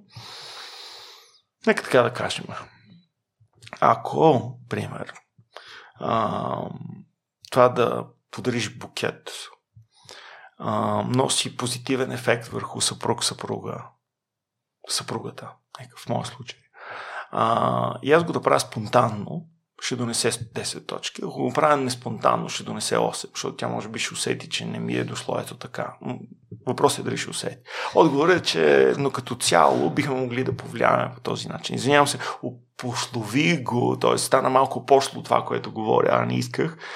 Но моят съвет към, към хората е, да, има качествени измерители. Тоест, ако сложиме а, време с прекарано време в игра с детето, това няма да е достатъчно. То трябва да е качествено, в което аз да съм зарязал всичко друго, което правя и да скарам този един час в истински занимания с моето дете, правейки определени неща заедно с него. А, създайки, показвайки му, цялото ми внимание е насочено към него и така нататък. И вие си си избрал най-временкия спорт, може би триатлона, но преди това да те попитам, тъй като се чудя, слушал съм история на много успешни личности, които първо са залитнали в едната крайност на прекалено много работа и не спане и жертва на... Рич рол, нали? Него не би го Не ли, да, не, той не идваше ли, да. По-скоро там Дин Карнасия, някои от тези големите бегачи, те са а, прегоряли. да. На мен ми се врата в главата по-скоро предприемачи, свързани а, с да. фирми, не толкова да, спортисти. Да. Тъй като при спортистите може би е а, спорт и почивка, които да, се да, да. успяват да се съчетават а, с а, семейството и, и а, след като предприемачите, да кажем, постигнат успех, а, след това се концентрират върху другите области, но ако се беше балансирал така на по-ранните години, щеш ли да достигнеш до същия успех в момента, за да може сега една и да е по-спокойно да подхождаш към всичко това?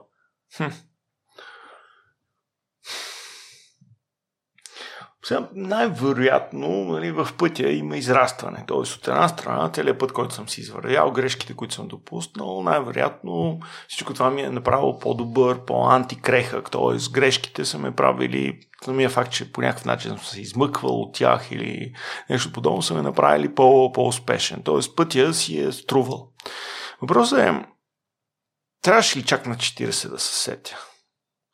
Много изпуснати моменти. Много, ама наистина много. А, така че аз лично бих съветвал повечето хора по-раничко да, да се усетят, защото по-раничко а, дори да тръгнеш нали, ако тръгнеш с правилна концепция, че успехът е в баланса, то тогава по-отрано ще започнеш да инвестираш в едното и в другото. Ще имаш много повече моменти и тако виж щастието е... Защото съм твърдо убеден, че нито едни от тези хора, за които говори преди мъничко, които са постигнали мултимилиарден бизнес и така нататък, което това е станало за сметка на развален брак, на деца, които не ги харесват или изпитват, нали, даже бих казал, ги смятат за виновни за провала в техния живот, въпреки че нали, ти си там, той е милиардер, какво да го чувства детето му да се чувства зле, но всъщност, ако прочетем историите, откриваме точно такива неща. Не е толкова въпрос на пари, въпрос е на отношение. Значи никой не иска да бъде най-богати човек гроба и никой не иска да бъде най-богати човек, но това да сметка. Или казвам, никой не иска. Ама толкова често се случва. да, никой не би трябвало да иска, е, така да го кажем. Така че да, след всички, сред много приказки, бих искал да се, бих искал да се усетя, да се бях усетил по-рано. И към днешна дата относно отношенията с Таня, с детето Иво, струваше ли си всичките грешки, всичкото загубено време? Еми, пак казвам, аз имам семейство и, и на доста по-късна възраст, а, ще, ще да бъде по-хубаво, ако всичко това беше още по-удраничко. Нали? Ще, ще да има още повече от тези моменти на щастие. За мен лично, да, м- струваше си 100% си е струвало, нали, поглеждайки от а, семейството, което имам, от преживяването, което имам, това си струва 100%. Просто единственото ми послание към твоята аудитория, колкото по-рано, толкова по-добре. Ти твърдиш, че сравнително на по-късна възраст си осъзнал какво искаш да правиш и в такъв случай един по-балансиран начин на живот няма ли да ни отведе до по-късна възраст, евентуално на успехи или евентуално ако не можем да или не искаме да инвестираме това време в развитието на на компанията или на личностното си качество да изпуснем моментите, защото не сме си вложили енергията. Там и вече след определени години или месеци хората, които са склонни да направят жертвата, ще са ни изпреварили и няма стигане с нашия балансиран начин на живот. Има резон в това, което казваш ти, да. Има.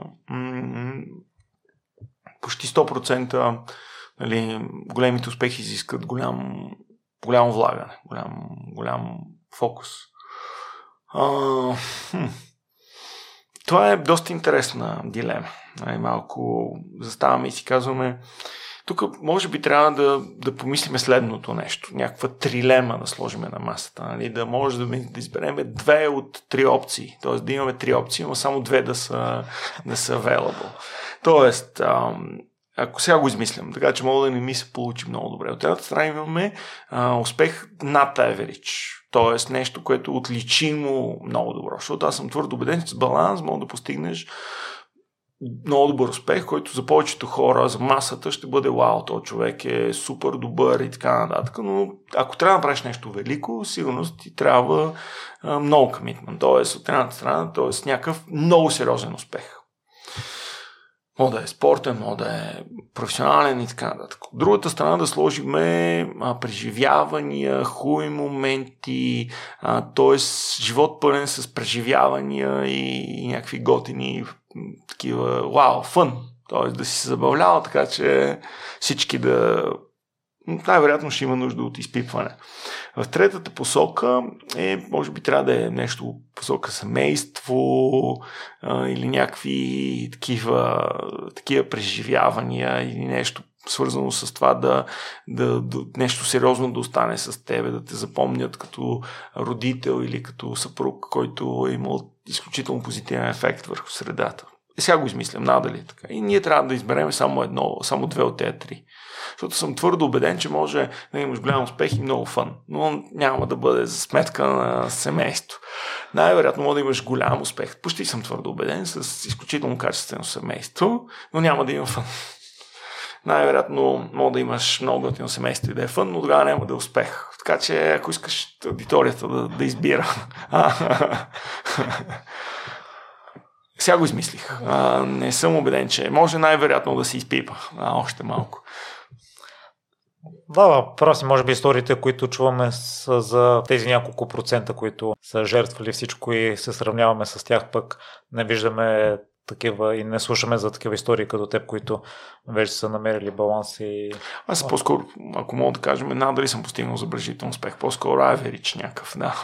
Еми, в моите очи да, за първ път направих този жест да. с ръцете към себе си. Аз забелязвам, между другото, като гледам някои личности, които ми харесват на подсъзнателно ниво. Копирам жестовете и сега е излязла новата песен на Red Hot Chili Peppers и Антони Кидис прави едни жестове с пръсти. Аз да. от няколко дни постоянно а, ръцете ми преминават автоматично в а, такива да. позиции.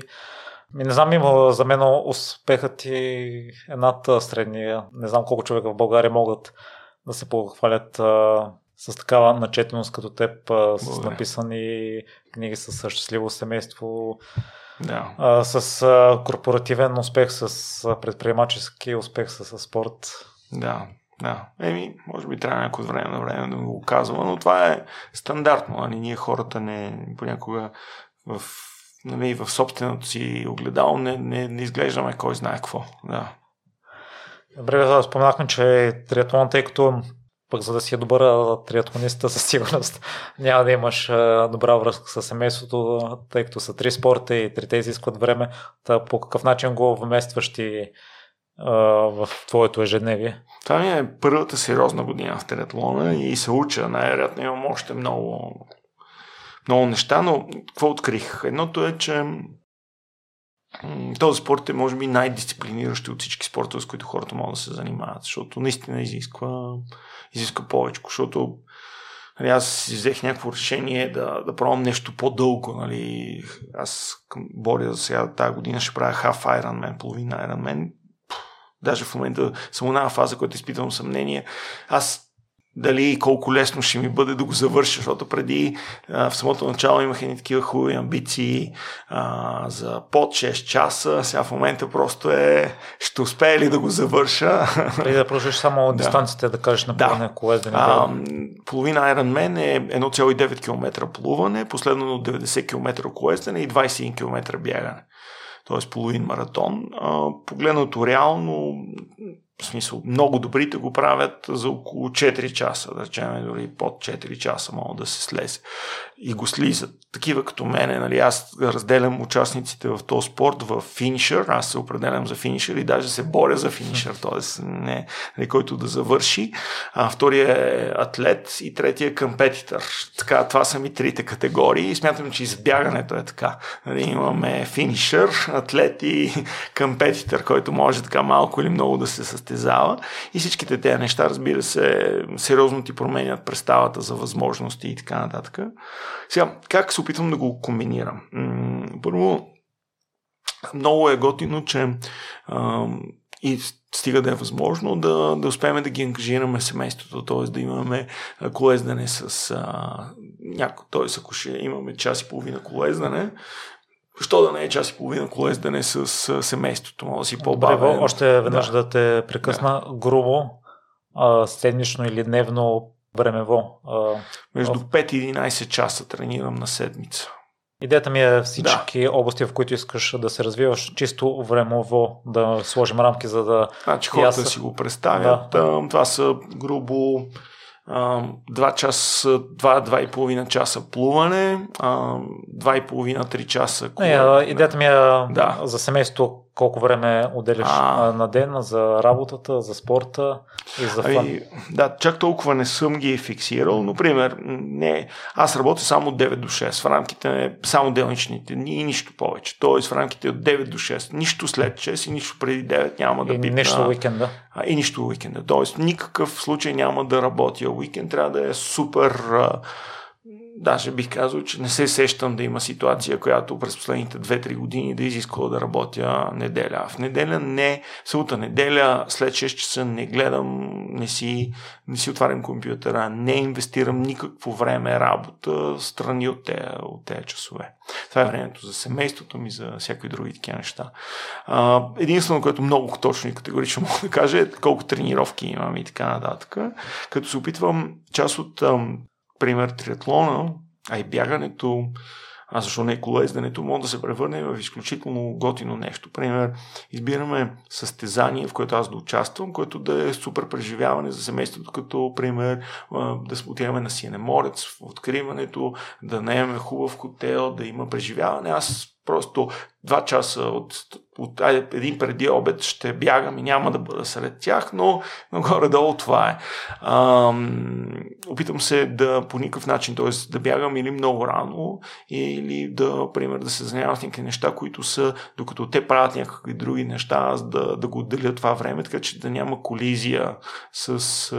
Не винаги успявам, разбира се, няма как да, да успея, но и те са, смисъл, проявяват много готина и подкрепаща толерантност в тази посока. Правим някакви неща заедно, пример, бягане, не, може да е бягане, може да е колездене, което да го направим заедно. и Другото много готино е, че когато избирам състезания, изключително целенасочено ги превръщам в семейни преживявания.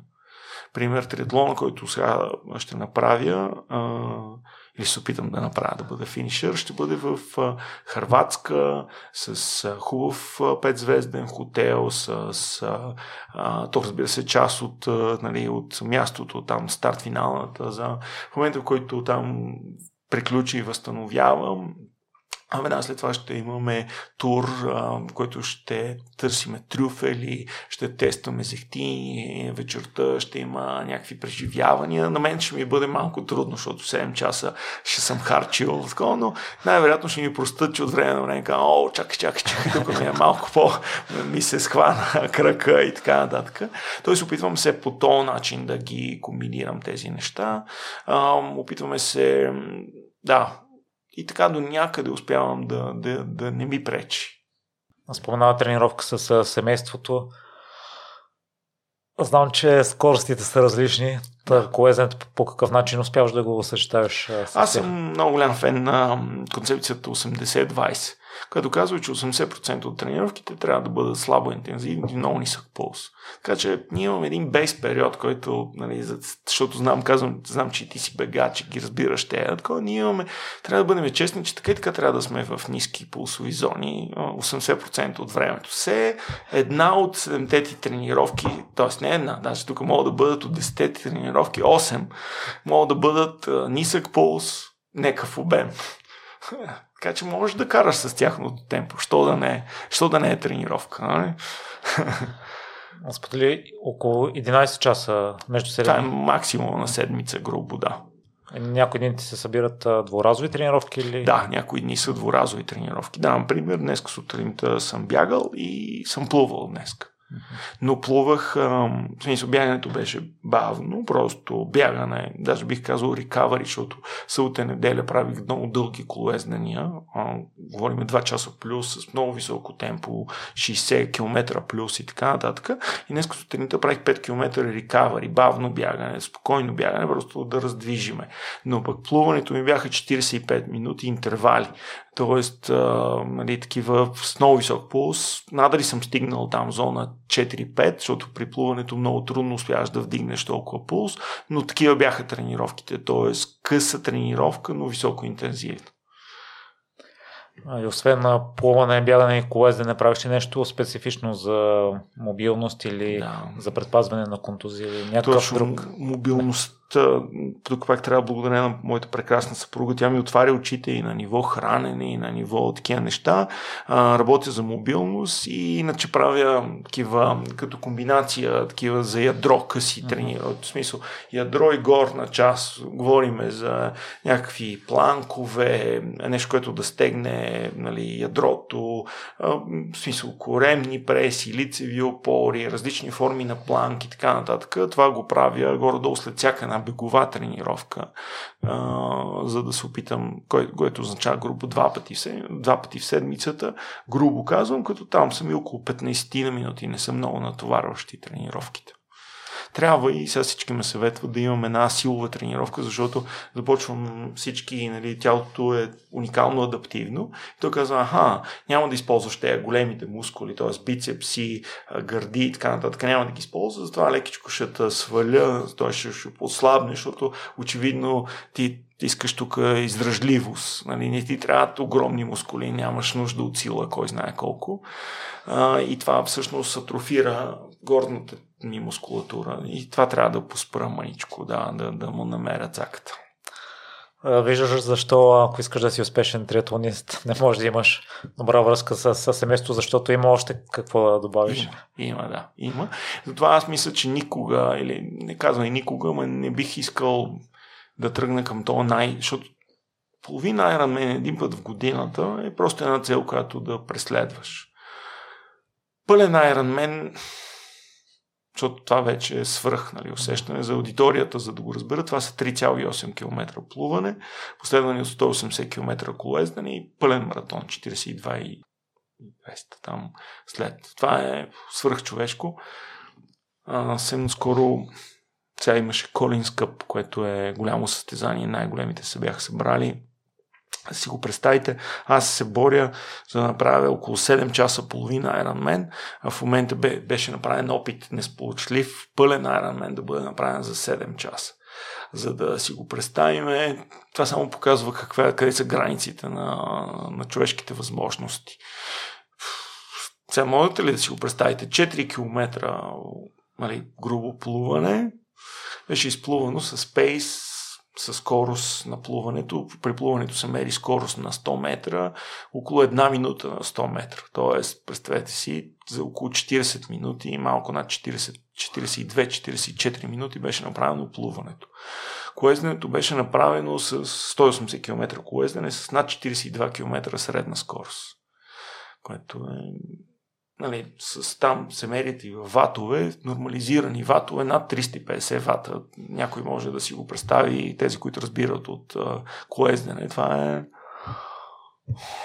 не знам как да го опишем на някои хора. Представете си най-тежкия бър, който сте се качвали и натискате а, сила да го изкачите, бедрата ви горят, това някъде ще бъдат около 350 вата. Сега си го представете това, 4 часа, ето такава сила. Те хора влагат 4 часа нон-стоп, нали, като най-вероятно са вдигали 1000 вата до едно място. Тоест силата, които са влагали в педалите е било над 1000 вата, а други са били да я знам колко, и средно бягане, т.е. за бягането след като си направил 180 км колезане, тук ти като бегач среден пейс 3, 3.23 на пейс скорост на, на километър на, на, на бягането. Тоест 2 часа и колко там коле, бягането 2 часа 30 и нещо или нещо подобно. Това е, да, само показва какви са качества. Твоя рол модел, Рич рол модел, направи по един такъв триатлон а, всеки ден. Той, той е известен, че направи пет последователни а, пълни, а, пълни т.е. пет пълни Ironman в пет последователни дни на пет различни континента ли беше? Какво беше? Нещо подобно беше. Или не беше, да. Но как За островите в Хавайте, да. много за 7 успяха. 7 заради 7. логистиката. Вау. Да. А те гониха 7 и успяха 7, или? Не, а това, което ти каза, гонеха 5. 5 за 5 да. дни. Да. Но заради логистиката загубиха 2 дни. И всъщност 7 за 7 дена го направиха. Не 5, за 7 дни. За 7 дни. Не знам дали Но, не го е правил повторно. Да. Кой, да. да. Да, и той в момента не е чак толкова активен от към спортни цели. Иво, има ли контрол на време, тъй като това, което ми описа като дистанции, аз а, а съдейки по себе си, мисля, че с едно комфортно темпо може да го изкараш. Да. Няма, смисъл, това е едно от хубавите неща, нали, такива има със сигурност, нали, всеки най-вероятно си мечтае така да, да бъде от нея, които финишират първи, но според мен още е наплуването повече хора разбират, че, че няма да бъдат сред първите. Не, за такъв така, тип че, любители, щом няма? За любители няма. Няма контролни, няма... А, сега различните състезания слагат някакви контролни времена, но те, бих казал, са постижими. Нали? По-често е битка с себе си, цялото това нещо. И най-вероятно аз така визуализирайки представата си, нали, е, си представям както финишираш и там клони така, you are an Iron Man, така че да, да видим. Да. Но то е, опита ми показва, че триатлон, защото е високотехнологичен спорт, тук уикенда се шегувахме с а, приятелите, с които бяхме, че е мамил спорт. Нали, знаеш, а, това е една така абревиатура Middle Age Men in Lycra. Мамил. а, да. И е голямо пъчене. Т.е. всички триатлонисти голямо пъчене. Голямо пъчене с велосипеди, голямо пъчене с технологии, с часовници и така нататък. И а, си мислех и сега ще видим дали Iron Man е така. Все пак си мятам, че може би има едно място, както в бягането, за такива тотални матьори, които нали, просто го правят за да преодолеят себе си, защото в бягането го има едно такова усещане, че има матьорско, има някаква форма на... Това е преживяване за матьори, даже готино преживяване за матьори, защото нали, като си на старт финала, примерно Софийски маратон, на Пловдивски маратон, не Софийски не е толкова, но на някакви такива по-големи евенти е много повече събития за матьорите, отколкото за професионалистите. А, докато триатлон, може би, защото още е маничко, не е толкова тук. В момента малцина се докосват до него и е гати технологичното перчане. И то си е, изисква. Аз е, участвах на един триатлон в е, Правец и моето да. колело тогава беше тези нормалните да. ситибайки Ма прави участа хората с хубави колела. Да, разликата е, разликата може да бъде значима, да. Може да бъде отличи, в смисъл, да. Да, така е. А пък от скъпите колела колко още по-нагоре може да се тръгне. Както този наш приятел а, казва, той вика излизам и вика на съседната улица има един а, строеж и той има охрана. Той е погледнал колелото и казва, това колело скъпо ли? Той казва, да, скъпо е. Така, гледа, гледа. Колко да е скъпо? Не мога да е повече от 400 лева. как да му обясни, че това колело сигурно струва повече за средностатистическите автомобили, но това е една друга, друга тема. Да. Иво, и за финал искам малко за късмета, тъй като имаш а, една реплика. Опасно е да вярваш, че успехът е въпрос на късмет. А, не знам, гледал ли си матчпоинт на Одиалан? Не, не съм. А, на мен този филм ми промени мнението малко за късмета. И аз преди вярвах, че незначителна част от а, успеха, но улавям някои предприемачи, може и да. ако не се лъжа, Христо Стоянов от Lifehack да, да. казваше, че късмет е огромна част от а, успеха. Та, на какво мнение си в момента, да кажем, процентно съотношение? Сега, а, за да подкрепя всичко, което каже, първо ще Иначе... започна с пълно потвърждение, нека така го кажем. Да, аз съм съгласен, че само, къс, само с късмет не става, но да става, да. съм склонен да вярвам, че определена част от успеха зависи от късмет. Да. И знаеш какъв контекст? Огромна част от неуспеха е въпрос на липса на късмет. Сега, това, това е повече от категорично, защото за всеки един успял човек се е провалял 100 пъти. А, или какво ти 100? Може би много повече. А, и сега моят опит показва, че за сигурност понякога нямаш късмет. Тоест не ти се случват някакви неща. Пример, стартираш някакъв бизнес и се случва някаква макроекономическа глупост или се случва COVID или случва нещо подобно. И наистина успехът в първоначалната ти дефиниция не е изключвал този черен лебед, т.е. не е включвал този черен лебед, липса на късмет е появата на черния лебед и ти всъщност всичко е съсипано. Т.е. много от неуспехите са липса на късмет, не ти се случило правилното нещо. Но, продължавам да вярвам в твърдението си, че успехът не е въпрос на късмет, а е на упорство, последователни действия и така нататък. Въпрос на късмет е да не ти се случи, да не... Тоест въпрос е, нали, късметът е, е такива някакви фактори да не се случат, да не си... Сега не знам дали, може би е просто... А, е, е, говорим за едно и също, но най-често провалът е някакви такива обстоятелства, които, които а успехът ти е поредица от действия, последователност, правилни неща, тренировки, а, обаждания по телефона, които си направил. Тоест, а, този, тази, това да устойчиво да правиш правилните неща, да ги надграждаш, там не виждам никакъв успех, т.е. никакъв късмет. И сега, нека да кажем следното нещо. Поставяме някакви хора в еднакви ситуации. Аз влагам последователни усилия, те не толкова. Имаме еднакво количество късмет, аз ще успея. Сега ти ми казваш, добре, да ако този човек постигне, а има по-голям късмет, сега, дали Бил Гейтс и неговото там правилно появяване в точния момент, който мишката, бейсик и така нататък е въпрос на късмет. Аз мятам, че по-скоро 10 000 часа кодене, който той е вложил още като дете, който просто е бил един от малцината, които просто са можели да направят бейсик. Мнение. Тоест не е въпрос на късмет. Да. Не знам дали го доказах достатъчно добре. Да, мисля, че те разбирам. Може би ти или не осъзнаваме, ако не ни се случи нещо или нещо. То, нека да кажем, матчпоинт. Пример, асоциирам го с тенис. Двамата са еднакво подготвени. Един има малко по-добър късмет, топката да падне на, да хване линията и така нататък. Не, ето това ли е късмет? Всъщност не, двамата са еднакво подготвени. И когато са еднакво подготвени, някакви такива малки неща определят действието. Но ако не бяха еднакво подготвени, въобще нямаше смисъл да си говорим за късмет. Тогава късмета можеше да е целият късмет да му е там и всъщност устойчивия, добре подготвения човек ще, ще го отвее с огромна разлика. Е, само и за Ланс Армстронг, той мисля, че е тотално изключение през всичките 7 години, с изключение на една е бил здрав през да. цялата обиколка. Имало е късмет, ако нямало е падания и след като се върна 2009 тотално противоречиво и имаш, имаше и падания и нещата не вървяха в него в полза.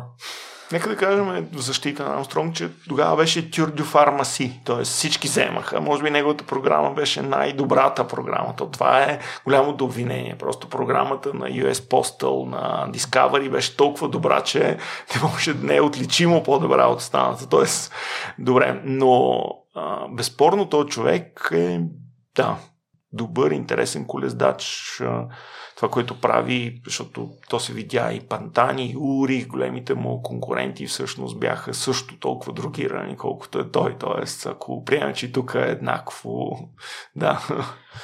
Имаше конкретни случаи на късмет един силен състезател заради горещината и хлъзгавия да. асфалт падна да. и цели се потроши. Армстронг беше зад него и а, на късмета Точно така. го избяга да. през годината, която разликата между него и Урих беше най-малка. А, на последния етап валеше дъжд и Урих падна. Точно, да. Ето виждаш ли, късмет ли да е това? Късмет ли да е това? Може и умения заради силната бързата му реакция. Точно така. Точно да. Хващаме ето нали, тази последно годишния, на последния тур а, тъй като много добре го проследих. Това беше толкова, всъщност той успя просто защото имаше team effort. Тоест, тима на, мисля, че беше Jumbo Visma, а, беше толкова добре организиран, а, така че по-добрият, а, по-добрия нали, словенецът, как се казваше, Погачар, да, Тадей Погачар беше по-добрия според мен от Ван Дегор, но тъй като нямаше този подкреп от екипа, той е отличимо по-добър, но екипът тук беше по-стикован. Той през цялото време имаше някой, който да го, да го пази в тежките. Винаги имаше някой да го из... в колезденето за нашата аудитория. Ако някой кара през тебе, ти пестиш огромно количество енергия. Тоест, само за да си го представите, на тебе ти отнема с понякога до 20% по-малко енергия да казва същата скорост, ако просто има човек, който е пред тебе. Който е само, че той е човек. И когато това е от твоя екип, и той, той да, те много често често прегарят, ги наричат така наречените Грегориус и а, Доместик. Това са такива състезатели, които са в тура само, само да избутат водача, да го, да го пазят, да, му, да, нали, да му дадат възможност той да спечели състезанието, като много от тях отпадат по време на, на тура. Така че Ван Дегор беше добър, но не толкова добър, колкото Погаджар, но имаше гати отбора покрай него. Сега, не знам какво доказваме в момента с тези наши размишления. да. да.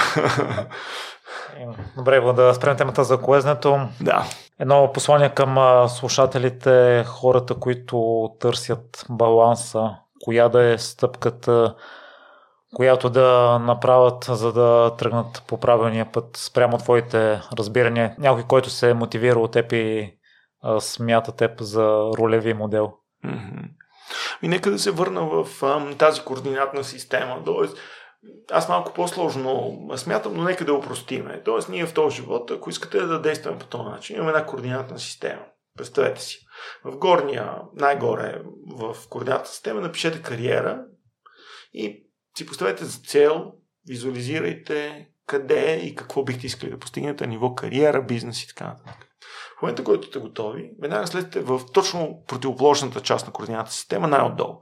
И там напишете романтика, семейство, като романтика, нека женен, неженен, нека това да бъде преживяването, които имате партньор в живота и в търсенето на такъв. А семейство нека да бъдат най-близките ви. Могат да бъдат баща, братя, сестри, майки и така нататък и така нататък.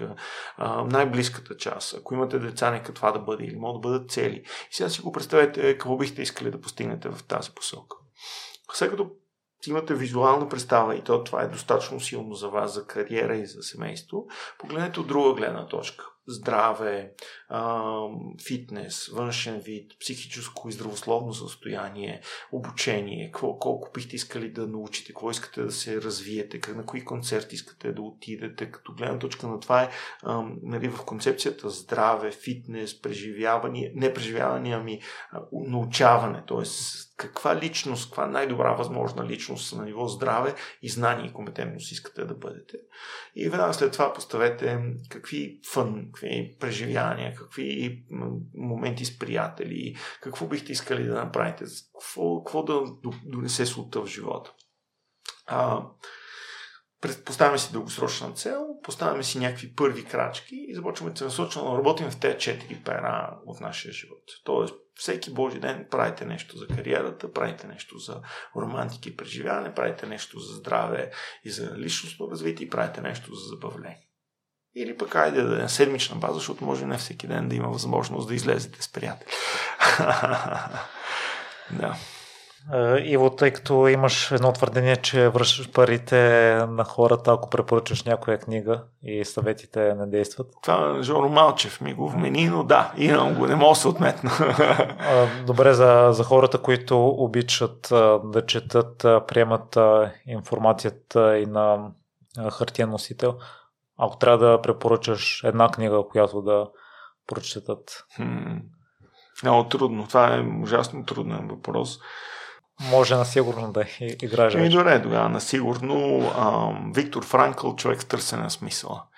Ам, тези, които не са се докосвали до Виктор Франкъл, това е нали, най, може би най- живото, живото изграждащата книга, защото а, аудиторията мисля, че ако няма познава, знае, Виктор Франкъл е оцелявал 18 месеца в Аушвиц и Дахал. А, книгата първата половина е, описва преживяванията и всъщност какво, какво може да те доведе да преживееш нещо подобно. Как, какви са унези обстоятелства и всъщност той казва само тези, които имат смисъл. Само тези, които имат смисъл. Той, който има смисъл да живее. И втората част на книгата описва неговата концепция за логотерапията. Или всъщност, че ние хората а, истински се терапевтираме, когато имаме смисъл. И за да мога да го продължа, веднага още една книга и то, това е пък Наполеон Хил. Той вече беше споменат с мисли за богатява и сега леко, тя не е никакъв случай толкова добра, но е готино е така просто за книга, която е така да прелистиш и да си зададеш няколко представи за себе си. Това е да прецакаш дявола. Не е най-добрата книга на, на Наполеон Хил, но има един много интересен момент в разговора на, на автора с дявола. Защото дявола интервю... т.е. автора интервюира дявол. Той го пита, кой ти е, кой ти е инструментът дяволе? Как, как успяваш всъщност ти да, да контролираш и да, да, така да ги увлечеш? И дявол с най-хидната си усмивка каза, в повечето нямат никакви шансове, защото моето най-силно оръжие е просто да ги оставя да се носят по течението. Просто да, е така, да нямат смисъл в живота си. Така че Виктор Франкъл и да прецакаме дявола, ако искате. Да. Ево, е, сега се тиха, има ли ролеви модел в момента за теб, който е най-балансиран в твоите представи, който на координатната ос е точно там, където трябва да бъде? Ами, а, като, като имаш предвид някоя личност, която е известна, която За теб, сме чували и така нататък. Ам... Хм, добър въпрос. Не, няма. Към този момент няма. Е, добре, Иво, сега време за реклама, тъй като споменахме историите, ще има книга, която Да. Ще обхваща 14-те Точно, части, да. във вторите ще има и двете. Да, нека така го кажем. След 10 септември, не би трябвало вече нищо да се обърка, а, излиза моята книга, тя има заглавието Лидерите, забравените истории. Лидерите, тиренце, забравените истории на България. А, търсихме една концепция и затова решихме, че това ще бъде лидершип послание, т.е. насоки към лидерството. Затова е това голямо заглавие Лидерите, забравените истории на България. А пък забравените истории на България в бъдеще си ги представям а, да бъде за българките, а, т.е. забравените истории на България. Но това са бъдещи, бъдещи неща. А, Книгата ще може да бъде намерена а, и онлайн, и в книжарниците. Ние се партнираме с книжарници Orange, така че първо ще бъдат физически в книжарници Orange, а пък по-късно на, а, тук с български букви, а, домейна е забравените истории с две и така, BG на български, т.е. всичко е изцяло български домейн, т.е. с български с кирилски букви а, и BG-то също е с кирилски букви. Както знаете, това е позволено. Тъй като ние тематична историята решихме да е изцяло български домейн, т.е. да няма латински, латински буквички в домейна. Да видим дали ще ни се получи, дали хората ще го разпознаят. А, а Storytel ще дойде малко по-късно, т.е. такива са ни, нали, такъв е плана, такива са и обстоятелствата. Е, Втората, в Storytel вече има забраните истории на България първа част, ще се появи новите седем истории, ш- забраните истории на България втора част, като очакването тук е да е по-скоро в началото на следващата година. Тоест, тук отново зависим с Storytel.